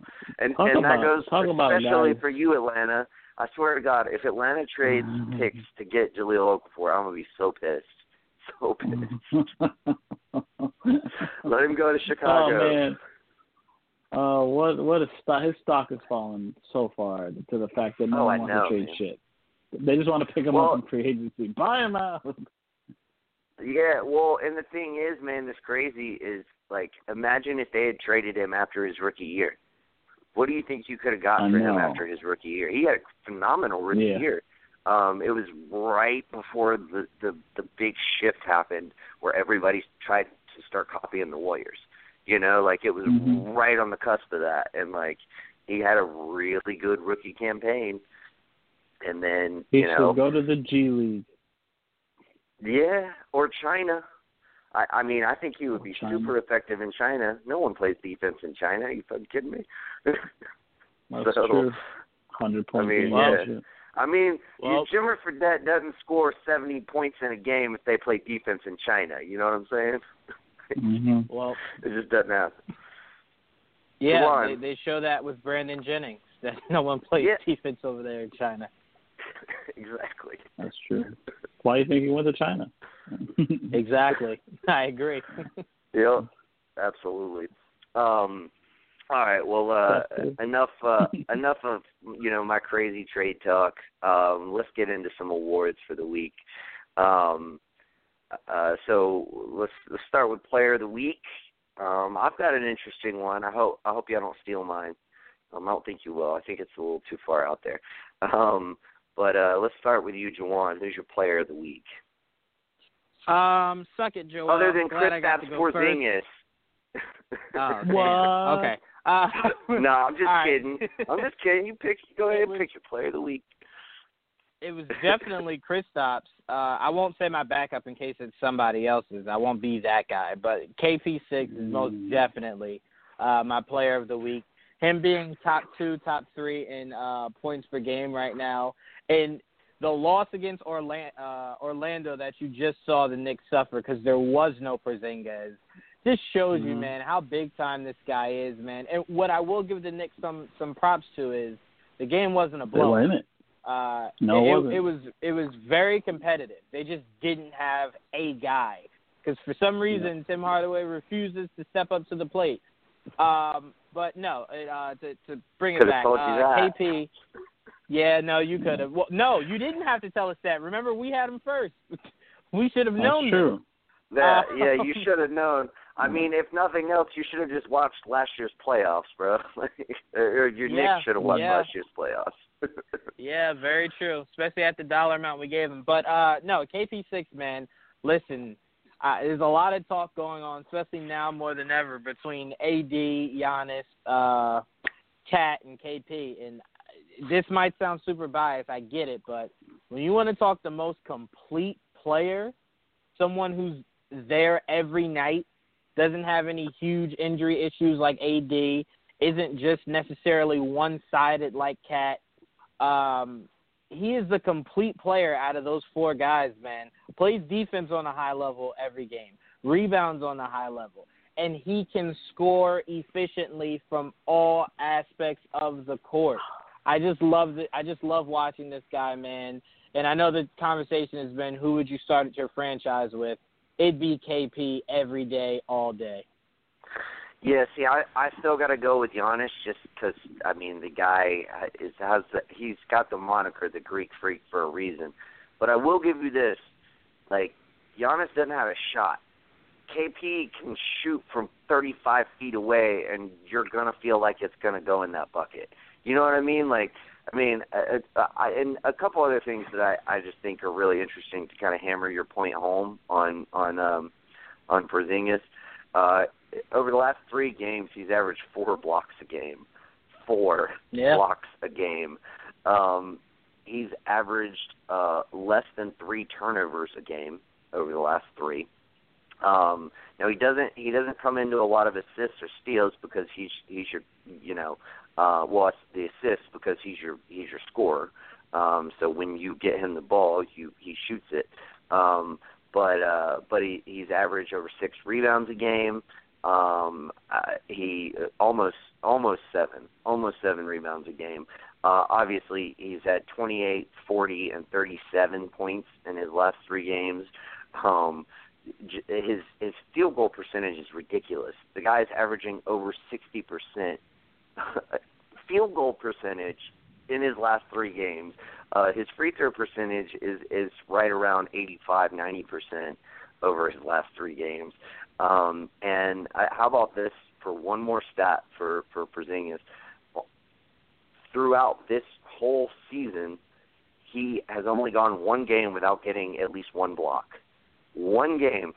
He's he's played like ten games. He gets a block every game. Um, he had six Yeah. blocks against Indiana. Like, yeah, the dude is crazy, and I, I felt like somebody had to pick him. Um, I'm I'm assuming Joel, you probably have him as your player of the week too. Am I wrong? I guess I did at one point, you know, like a minute ago, um, and they took it from me. but yeah, KP is obviously uh the player. I mean, I don't think that's a question, honestly. I mean, he is the player of the fucking week. He's the player of the last two weeks. like, he's been that good. Uh, the reason he's not. I mean, he he didn't play today. I mean, and, and it showed. You you saw their their best scorer and their best shot blocker uh, did not play today, and it showed. Uh, they were in it at the end, but they couldn't close the game because their closer was out. And he's a beast, man. He's a fucking beast. And if I had to pick a backup, so like we're not stuck on the KP thing the whole time, which again I don't mind doing myself, but uh, if we're gonna, if I had to pick someone else though, uh, I want to shout out. I want to shout. I only, I can only pick one. I mean, you, you, I don't care if you like pick one to talk about, but you can shout out whoever you want. Uh, I'm gonna start then with with DeMarcus Cousins though, because like Yeah. man, have he he is him and fucking AD are balling. The fact that this team is six and five with nobody but them two, like it's fucking ridiculous. Uh, and he like and he's like up there. He's got the points, rebounds, assists, and they can shoot from three. They're the guards. They're the centers. They're the Mhm. forwards of that team, and it's fucking ridiculous that they're doing what they're doing. And it's just they're gonna burn themselves out at some point. But uh, it's been fun to watch. Yeah, I mean, but isn't that the thing? Like, I, I mean, my thing is just, uh, I, I thought it was interesting because um, AD said um, in a post game interview recently, like um, our our you know guards and, and forwards, you know, make um, uh, basically put us in the position to um, to be as successful as we are. He, we meaning uh, him and and DeMarcus Cousins. Yeah, and when I watch those games, I'm like, what the fuck are you talking about, bro? Like, I mean, basically, DeMarcus Cousins and and uh, uh, and AD, they just they get the ball and then they put it in the bucket, and the rest of the team doesn't shit, right? But that's Like, what they're trying to. That's what he's trying to say, though. They're What, so like- bad. They have yeah, they just get out of our way and, and let. Right, right. The reason they have huge numbers is because no one else could do it. like it's just them. So he's there. He's absolutely right. Right. Yeah. Yeah. Uh, I mean, I guess uh, in at least in in some capacity. yeah. Um. As long as the right. teammates didn't take it that way, they're okay. Yeah. Well, and I, and it was worded in in a friendly fashion, let's say. of course. Um, of course. I uh I there's there's several people. Uh, wait, you said you had somebody else you wanted to mention. Go ahead. No, just him and AD. So like him and Just him and okay, yeah, yeah. All right, yeah. The Twin Towers, man. The the, Right, the the new new age Tim Duncan and yeah and uh and um shit. Why is that? A David Robinson. Dave um, Robinson. I, I I am ashamed of myself man. that it took me like seven seconds to remember David Robinson's name. That's that's that's bad. That's a bad look. Um, who averages a who are not averages, but who gets a quadruple double like David Robinson? That too. Um, Word. but uh, I got I got a few people too. Um, you know, obviously, I feel like you, you got to mention LeBron James. I mean, dude put up fifty seven Yeah. points against Washington. Um, but like man, that Atlanta loss is just not a good look. I mean, he had twenty six, No. five, and thirteen. Um, he also had a steal and two blocks, um, and he shot almost sixty percent um, from from the field. Um, but nevertheless, man, I, I, I you know, I, I mean, I feel like that's the, that's probably the the natural pick. Um, another guy who had a really good week was, uh, well, particularly last night. Uh, Jokic, um, he had 41 and 12 last night. He had four threes. Um, Oh, shot yeah. 64% from the field. He had two blocks, two steals, five assists, only one turnover. And as much as he passes and handles the ball, that's that's crazy. That he'll you know that he's averaging Yeah. such few turnovers. He had one bad game early in, uh, I think it was against Washington, um, early in the season, um, as far as turnovers go. Um, but uh, but yeah, he's been balling out. But nah, my my official pick, um, I and his numbers aren't like crazy impressive. Um, but I got to give him a shout out, man. Andre Drummond. Andre Drummond is shooting 75% from the free throw line. 75%. Like that is just that is so crazy for a guy who I mean, I don't know what his averages are over the course of his career, um, but they are bad. They are really, really bad. I uh Field goal percentage fifty four. yeah, fifty four percent. I mean that's that's That's That's- what it is. that's pretty damn good. Um, but yeah, man, like free throw, seventy five percent. Uh, okay, I have the stats in front of me. His best year from the free throw line was back in 2013-14. He shot forty one point eight percent from the stripe. Oh, was shit. his best So far, year. it's sixty three percent. Uh huh? So far this season, he's averaging sixty three. Let's see if he can keep it up. Oh, okay. Well, it was it was seventy five before tonight's effort, I guess. Um, Oh, I think. Bro, he was zero for seven at the last game. That's why. Oh no! See, he's already fallen off. See, man, Yeah. uh, you know what? I, I take that back, Andre Drummond. You you ruined it. you uh you don't you don't get player of the week anymore. How are you gonna go zero for seven after I'm talking your ass up, man? Um, was terrible. yeah, yeah. Oh well, what are you gonna do? He did He have 21 he was rebounds. still seventy seven percent from the field though. That's true. Seventy-seven. Yeah, yeah. I mean, that's impressive. Um, but yeah, I mean, I, I, I do think if he can keep, if he even if he can keep up sixty percent, like, I mean, just Mhm. don't be such a liability to your team to where they have to take you out at the end of the game. You know, like there, there's Yeah. a few players like that, um, and it, it almost always boils down to they can't shoot free throws. Um, and if you can, you know, make it where you can hit 60 to 70 percent and stay in that pocket, um, then you know you're not such a liability to your team. Um, and you know what? I think this off season, uh, uh, uh, Roberson and Drummond need to get together and chill. And Roberson needs to be like, "Yo, like, what did you do to to like stop sucking from the free throw line if he can keep it up. And you know, just just we Andre's got to stick together, man. Come on, like help a brother out. Like some somebody needs to help out Roberson. I don't think there's anybody better qualified than Andre Drummond. Um, Mhm. and I'm just happy that or Rick Barry. you know, yeah, there you go. Rick Barry, yeah, is always good. Get that granny shot going. Um, Yeah, bring but, it back. uh, bring it back. Yeah, man. I, I mean, hey, if you are airballing free throws, whatever you're doing is not working. So if you can do anything different, do it. You know what I mean? Um, Or uh, Jawan, do, do you have anybody else you wanted to give like an honorable mention? Since you know me and Joel gave like four. Yes. Um, uh, James Harden. Uh, I don't really Mm. think I need to say much Okay. more than that. That's a Uh, but he is definitely somebody who is, uh, with all these new guys emerging, somebody that we only touch on when he drops like what was it, like forty or fifty uh, a It's few nights ago. Yeah. Right, Yeah, 56. 56. Um, I think we Freaking need to nature. touch on we need to touch on the fact that they're number two in the they're either number one or number two in the West right now, uh, and it's solely because of his leadership, his ability to spread the wealth, and maintain being Yeah. that go-to guy.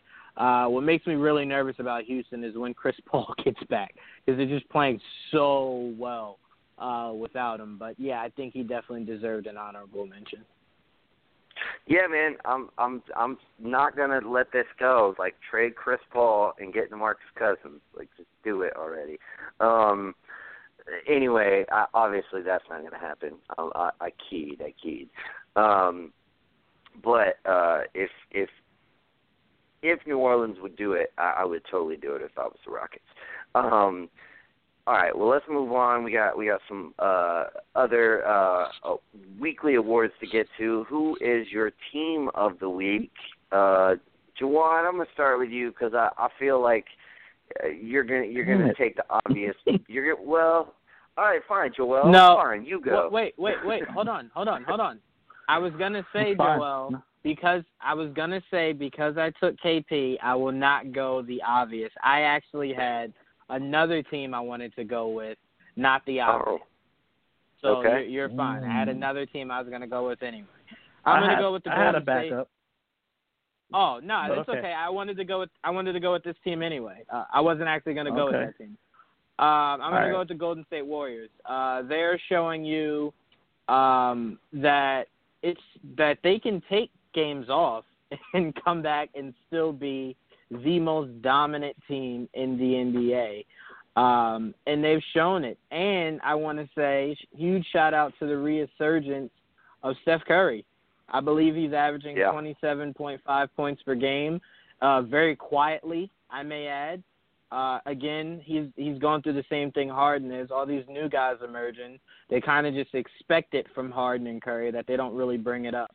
Uh, but Curry is balling, and the Warriors are are they stepped their toe right back into that that dominant pool, and they're uh, they're showing the league how regardless how they started the first few games, they're still head over heels the best team in the NBA. Uh, they're showing you everything the Cavs are not. Uh, so maybe Yeah. Cavs can call Golden State and see how they run things. But yeah, I'm going Golden State as the uh, team of the week.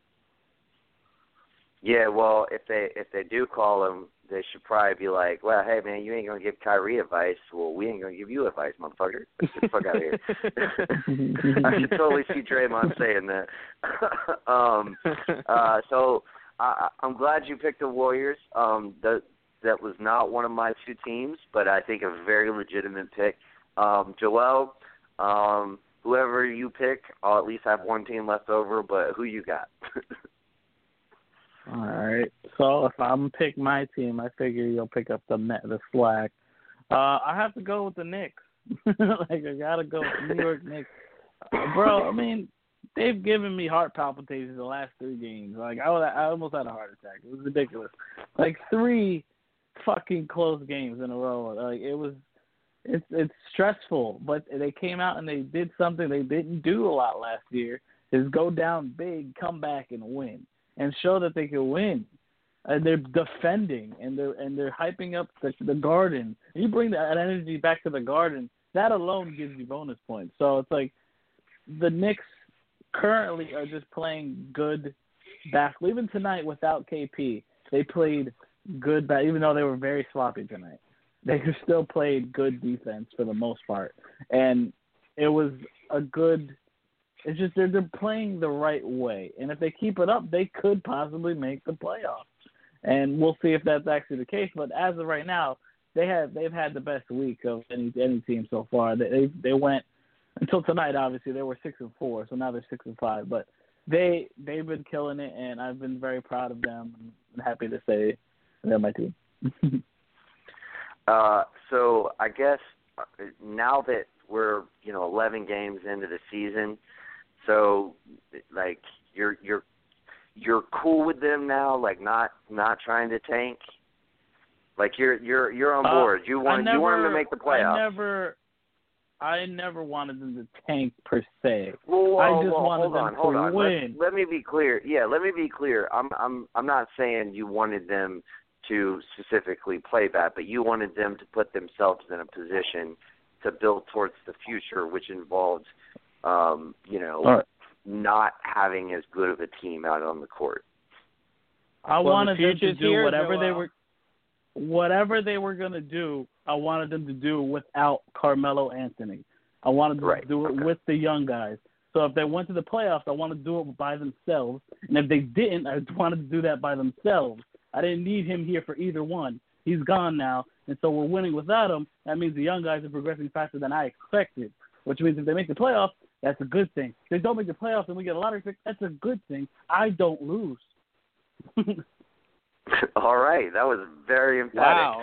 Um, yeah, I mean, I like thought I, you would say we I, don't. I feel like I just Joel. got put in I love how my place, I. right? Yeah.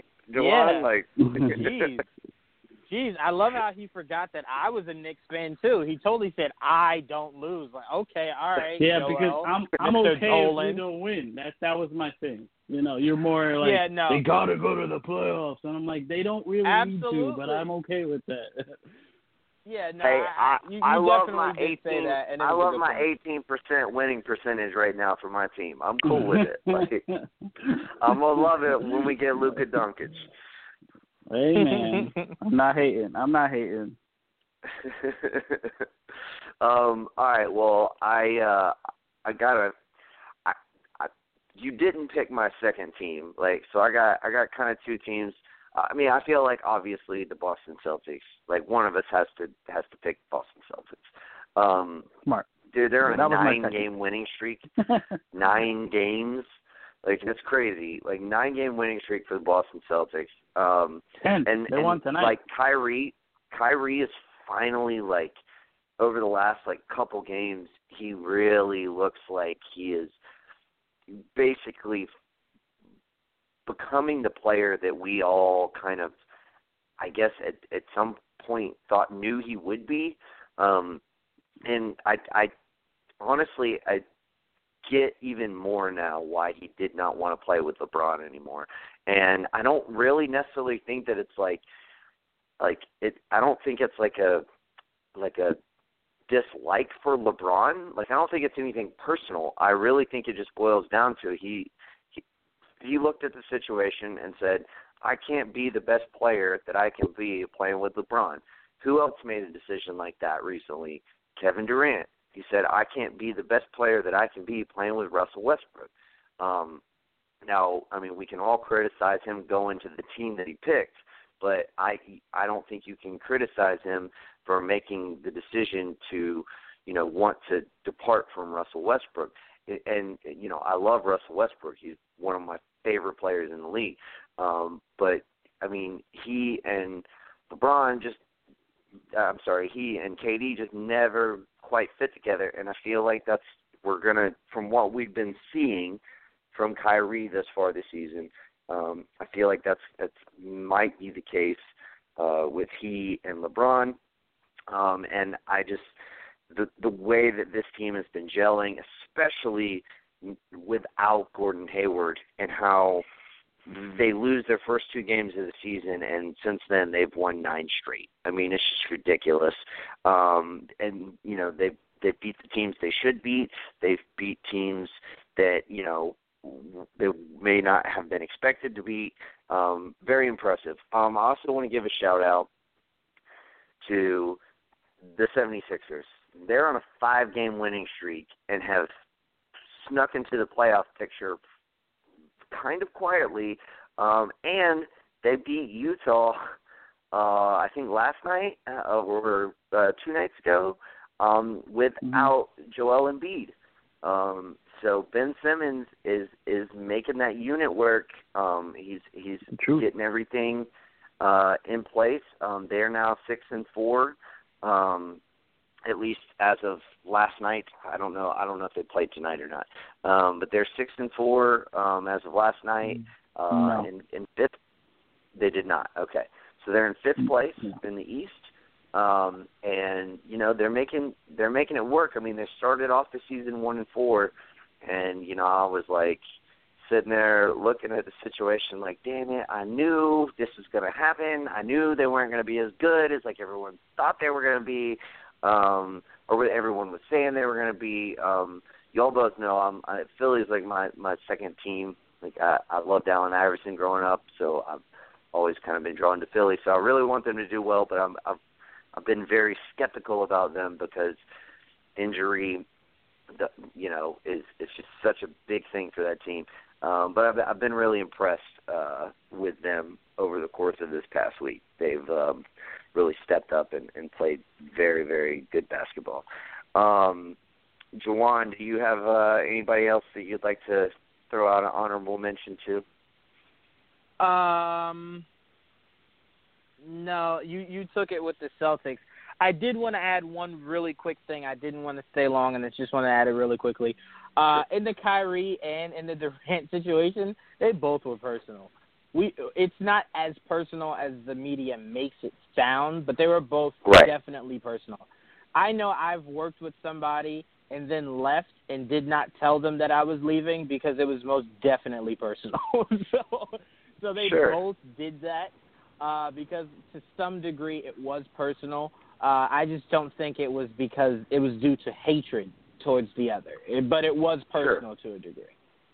Right, right. Yeah, no, I mean I agree. I mean I, I, I think anything when you're you see somebody day in, day out like that, um, it, it, you know, it, it's bound to be. But I mean, I yeah, I I think what you said um, to preface that is key. It's not as personal as they, you know, the media kind of sort of makes it out to be, and I think it more so has to do with on the court, not off the court. You know, you know what I mean? Mm-hmm. Like the whole off yep. the court talk is way overblown, and on the court um, talk is maybe maybe overlooked a little bit too much. Um, mm-hmm. But uh, but anyway, uh, let's move on. We got our uh, game of the week. Um, Jawan, we'll start with you on this one. Um, I have two that are kind of obvious, so then I'll go with one that's not so obvious. Uh, okay. I kind of have uh, a, a pick and then a honorable mention. Uh, I'm gonna go Cavs versus Bucks um, as sure. my game of the week. Uh, I just felt as though if if that was a game that Bledsoe was playing in, that the Bucks definitely could have won that game. It was one of those things to where it was just like it was a it was a momentum uh, shift kind of game. To where once Cavs kind of got a little bit of that momentum, Bucks were were, were there. But Cavs just found a way to pull it out. I feel as though if Giannis had a little bit more help, like a Bledsoe, um, they definitely could have taken that game. I do feel as though Bucks aren't far off from being that team that can dethrone the Cavs. They've shown it. Um, and my honorable mention is going to go Knicks versus Pacers. Nick, I will mention that you did say that was going to be a huge game for you uh, as far as the Knicks, uh, seeing how they uh, how they played against the Pacers. They're actually yep. doing really well, and I don't I don't know how many games he's been back for, but Miles Turner coming back uh, definitely uh, on paper made it seem like it was going to make things a lot more difficult for the Knicks, uh, especially yeah. because uh, they don't have anyone that could really stop the the five position. Um, and I'll say this, Joel, man, you've mentioned it, but I, I not only feel like the city is starting to come back, uh, and basketball is a lot better when Celtics, Lakers, and Knicks are doing well. But I feel as though this Knicks team has grit, and they showed it tonight in the game against Orlando that they lost, but they had grit. Like Joel said, it was just too many turnovers and sloppy plays. But the grit is back, and that's why I have to uh, bring up that Pacers game as an honorable mention because there was just so much grit in that game, so much uh, competitiveness that they were like, we're not going to go out. Uh, we're not going to go out like suckers. We're we're going to try to come back and win this game, and they definitely did. Yeah, man, absolutely. Um, that's a very good honorable mention. Um, Joel, hopefully Jawan's honorable mention didn't steal your game of the week. Um, it did what, not. Uh, what, it, very, good. Uh, no, your, Jawan's honorable mention is also my honorable mention. Right. My game of the week happened last night. um, it was it was Knicks Hornets in a game where I swear to God the Hornets could not miss from anywhere on the fucking court. Like they couldn't anywhere, like anywhere and everywhere. They fucking would not miss the shot. It was ridiculous, and it was very frustrating, and to the point where I, I had to change the channel at one point. So I was like, they just wouldn't. It just was no. It was just frustrating. like right. So it got to the point where I was like, I don't know if we're, we're gonna make it out of this. Uh, I was I was kind of down. Third quarter was okay, and then it's just again fourth quarter, and they just locked it down, and it came down to the big boys, and KP finished, and of course Ntilikina closed it out again. Another game where he he they let him in at the and he just he's such a good like you don't notice it, but he has to have. I, I got to check his stats like in terms of like his plus minus because they there's a reason he's in the game. He's he's a good passer and of course he's a great perimeter defender and he plays well with um KP. And KP was getting like bullied yesterday by Dwight Howard, but he put it to Dwight too. Like Dwight couldn't stay with him either. So it was it was a fun matchup to watch. Uh and it was and I'm not gonna lie, Malik Monk was killing it last night. He put up like 21. Another guy that did not want to fucking miss.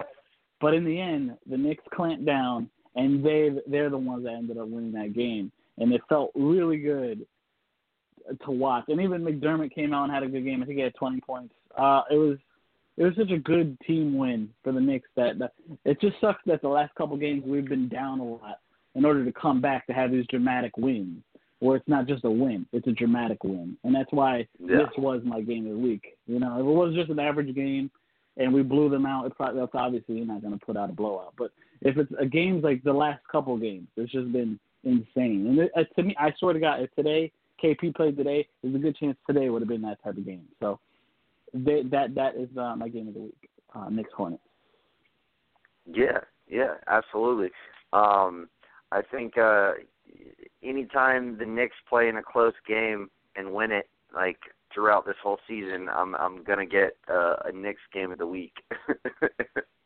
uh, which hey, I can't I can't I can't you fight you on it. Will. I mean because because I, I I mean I can't blame you on that pick. That was a, it was a great game.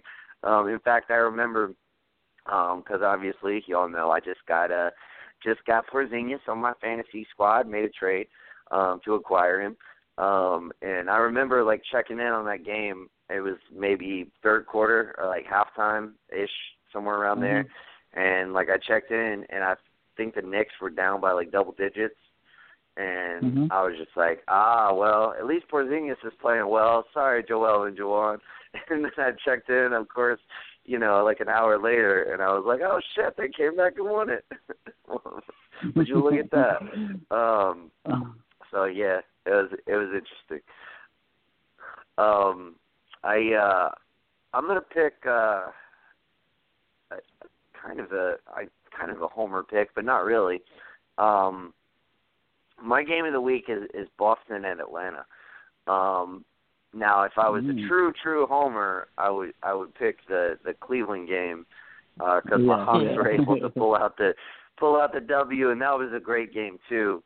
Um, but I mean, I just feel like uh, the as far as the implications uh, for the number one team in the East, um, Atlanta was coming off uh, a, a really impressive victory of Cleveland, and we we just kind of rolling, and we looked really really good, um, especially early in that game. Um, I think we had at one point in the in the early um, or mid second quarter, we had like an eight point lead which going into halftime it was it was tied.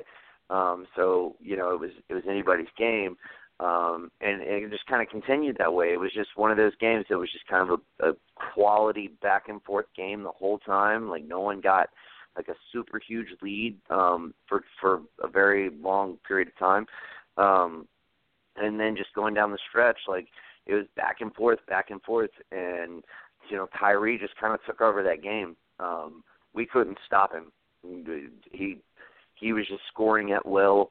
He ended up having 35 points, um, I think seven assists, uh, and like um, I think he shot over 60% from the field. Um, so I mean, he was just he, literally um, just the MVP of that game, and it just the guy has just been balling um, uh, for like the past maybe two three days. Um, you know, he did have, he did only get 11 against Orlando, but they still won the game, you know, decidedly. Um, but yeah, I mean, he's he's he's fitting well, and and that game was, I think, a huge game for him. Um, and honestly, I think it was uh, an impressive showing for the Hawks too. After after um, you know beating Cleveland and then coming back and playing uh, Boston as tight as we did. Um, I I really like the the the way this lineup is is kind of taking shape. love John Collins. He's uh, uh, shared with you guys earlier. He is uh, has the highest player efficiency rating uh, as of um, yesterday, um, or yeah, yeah, I guess as of as, as of last night's games. Um, he has a higher player efficient, highest player efficiency rating of any rookie so far this season. Um, which you know, I mean, it, that it's just one stat. You know, I don't I don't put too much stock in any one stat, but that's still um, pretty impressive. I'm I'm um, I'm high on the kid. I think he's going to be good. Um, so yeah, uh, I I feel like that was a just all around great game. Thoroughly enjoyed watching it. I wish we could have pulled it out, but um, I also am very much looking forward to having a top three pick, so I wasn't that upset about the loss. I'm just gonna be honest. um, all right, guys, let's move on. We got about 15-ish minutes left. Let's move on. We got contenders or pretenders. Um, so let's just jump right into it. Mavericks. Are they the worst team in the NBA this year? Their record certainly seems to uh, seems to point to that, but they did finally pull out their second win last night, I believe it was. Um, yeah. Yes. So I mean, they do have that going for them, I guess. Um, who did who did they play again? I can't remember who it was. The Wizards. That's right. They played the Wizards, so they didn't even play a shitty team. They beat a quality team. Um, mm-hmm. But uh, but yeah, I mean, do y'all think do y'all think when it's all said and done, Dallas could be the worst team in the NBA? Um, Juwan, are they a pretender uh, as far as that, or are they a contender for the worst record in the NBA?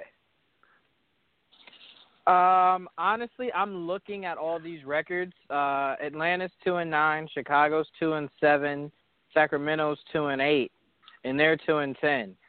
Uh, I gotta be honest with you. I kind of see Chicago ending up having the worst record uh, this season. Uh, I do feel as though the Mavericks, uh, just because they have so much talent uh, and a great coach, I feel as though they could be more respectable than being the the worst team. They might be the second worst team, but I don't think they'll be the worst team in the NBA unless they just want to tank it all. And then, yeah, by all means. Yeah, and that could always happen. I mean, um, Mark Cuban has been on the record as saying, um, you know, they're they're rebuilding because they're in the West, and so I mean, if if if that's kind of their mantra, then you know, why not why not play as many young guys as you can and and you know try to get them experience all the while losing some games and getting a high pick. Um, obviously, they're playing uh, they're playing Dennis Smith a lot of minutes. Um, you know, early on this this season. Um, though you know I can't really blame them for that because they don't really have a better option at point guard.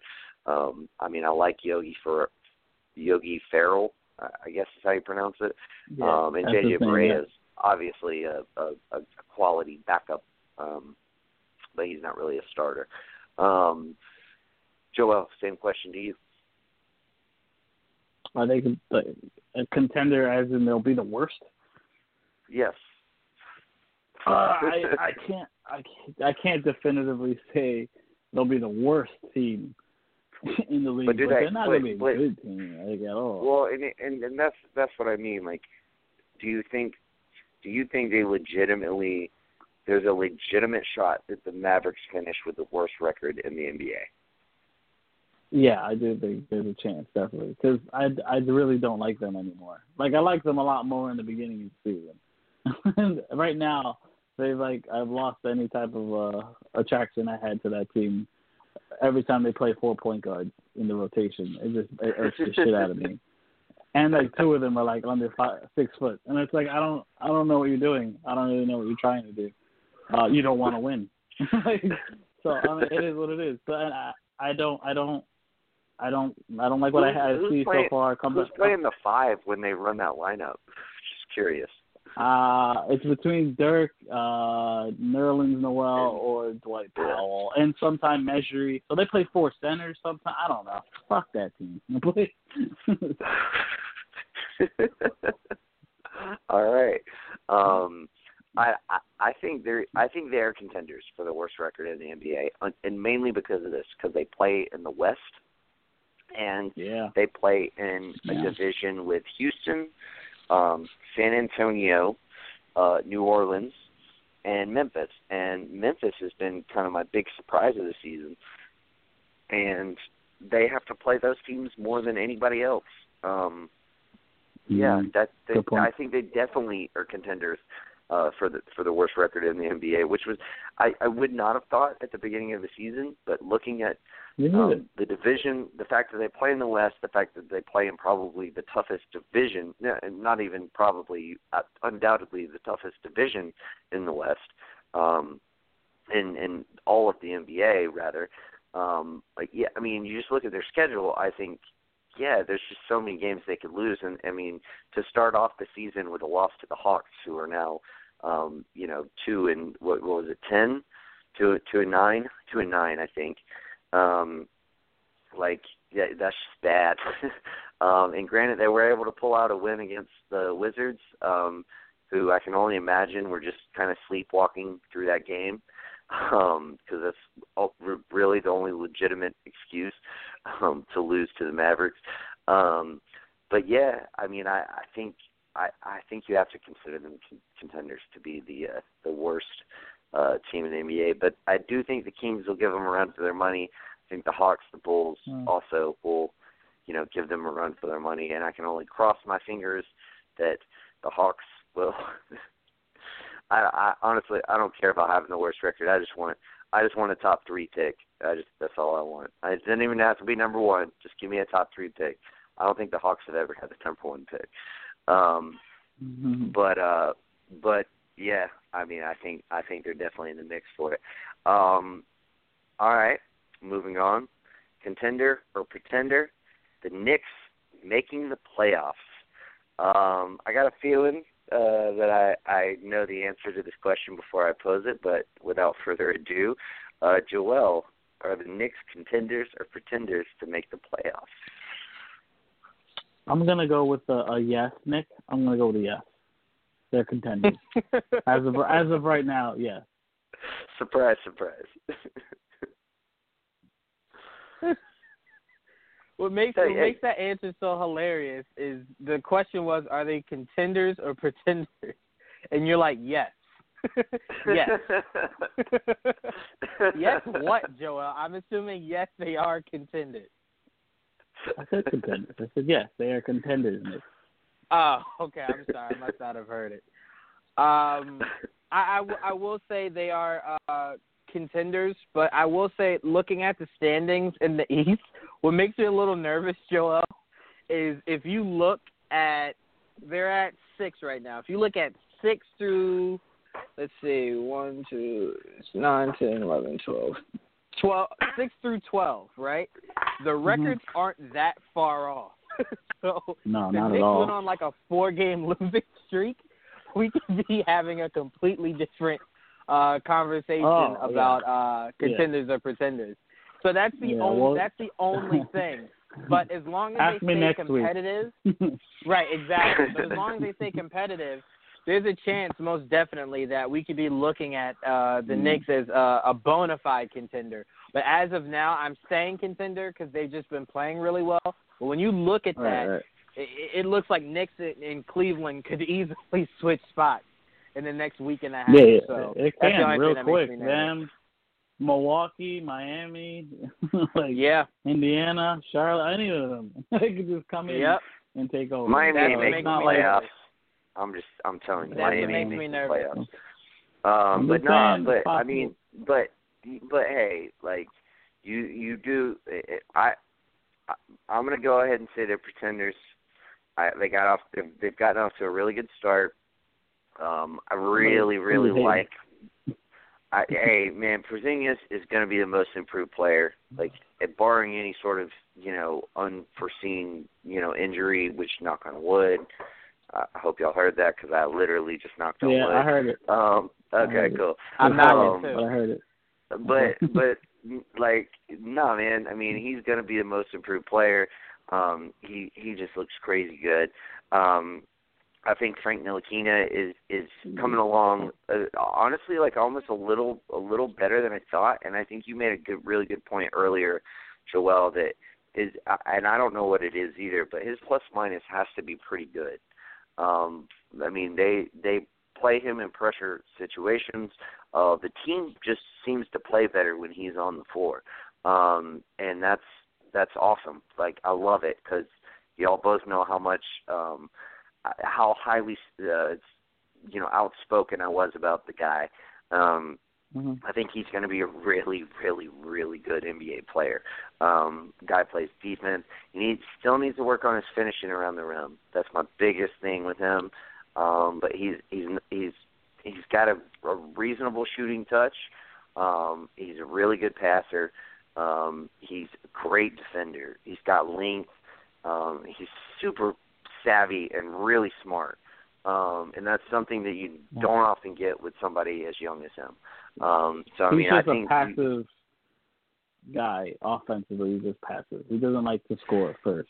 He just scores. yeah, well, and that's yeah, and that's that's something that he needs to work on. And I think um, interesting that you use that uh, specific um uh word to describe him because I mean I feel like that's the big knock on Lonzo Ball so far this season is his passiveness um and his lack of aggression. Uh, but the big difference to will- me between between Lonzo Ball and, and Frank Ntilikina is defensively he is not passive. He is very No, aggressive not at all. defensively. And like that is something that like is just you you don't often see um in in in players that are that young and I honestly I mean I can't really think of any particular rookie this season um that I would say has been better defensively than Frank. I mean, can who would y'all throw out that you you can think of that's been better defensively Ooh. than Frank Ntilikina? I mean, I, I'm, Yeah, I'm I I, don't can't. know. I can't think of running any. down the Yeah, list. I, I- mean, I It's- can't really think of any. Maybe De'Aaron Fox. I don't get to see I haven't seen- of him. I haven't seen enough of He his game. I haven't seen enough Sacramento games to be. He Um, has um Frank has Frank has this mixture. Uh he's very scrappy. He's very aggressive uh defensively. A lot of these other guys are just Mhm. looking to drop 30 to 40 points a, points a game. Right. So it comes off a little differently. Uh I will say though, Tatum but you can't really say Tatum is playing great defense because the team collectively is just playing great, great team defense. So it's Right. not Right. an individual thing. It's just as a team they're playing great Right. defense. But if you Sure. wanted to take a closer look at Jayson Tatum, he's definitely up there for uh well, one of the rookies that is playing really good defense, but not as well or as as consistently as Frank, I'd say. Sure. Yeah, Sure. Frank put up Um, but nine assists anyway- today, so I'm very happy for him. Yeah. Yeah, and, I and agree. There you go. Um, but yeah, I mean, I think I think they're, uh, you know, to to kind of go back to my point, I think um, there there are just too many teams that are going to be a little bit better. I mean, Washington, Indiana, Cleveland, Charlotte, Milwaukee. I think those are all teams that are going to end up uh, you know, outperforming the Knicks throughout the course of the season. Um, so I mean, I I gotta at this point I I gotta say they're pretenders. Um, you know, if they keep winning, like Joel said, you know, ask me next week, I might change my mind. Um, but uh, but as of now, I gotta I gotta call them pretenders. All right, last last one. We got about four minutes left, guys. Uh, Kyrie Irving for MVP. Now I made this, um, you know, almost specifically because of the the performance they had against the Hawks. Um, and the fact that man, the guy's just playing defense like he's never played in his career. And you know what, Juan, you brought up a good point with with um, Jayson Tatum.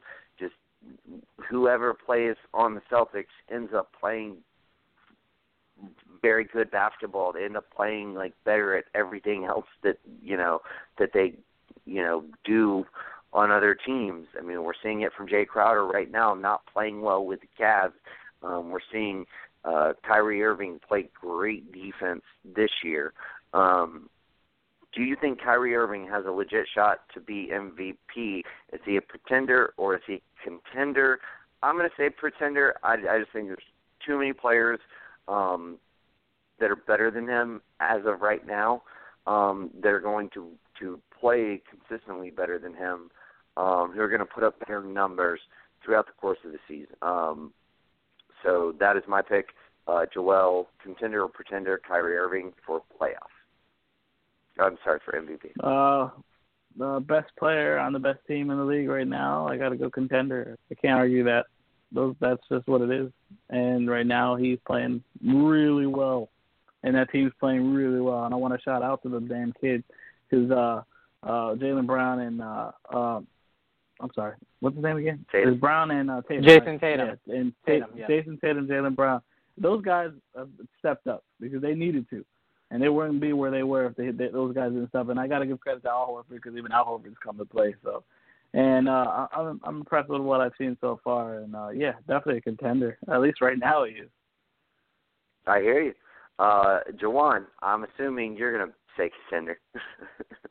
Oh, absolutely. You know, I'm the biggest Kyrie fan, but I, I'd even go as far as to say uh, I think it's a two-headed race as of now between Harden and and Kyrie. Uh, what they look for when they vote is not only point, but they look at leading and winning. And right now, those two guys are in point and leading and winning.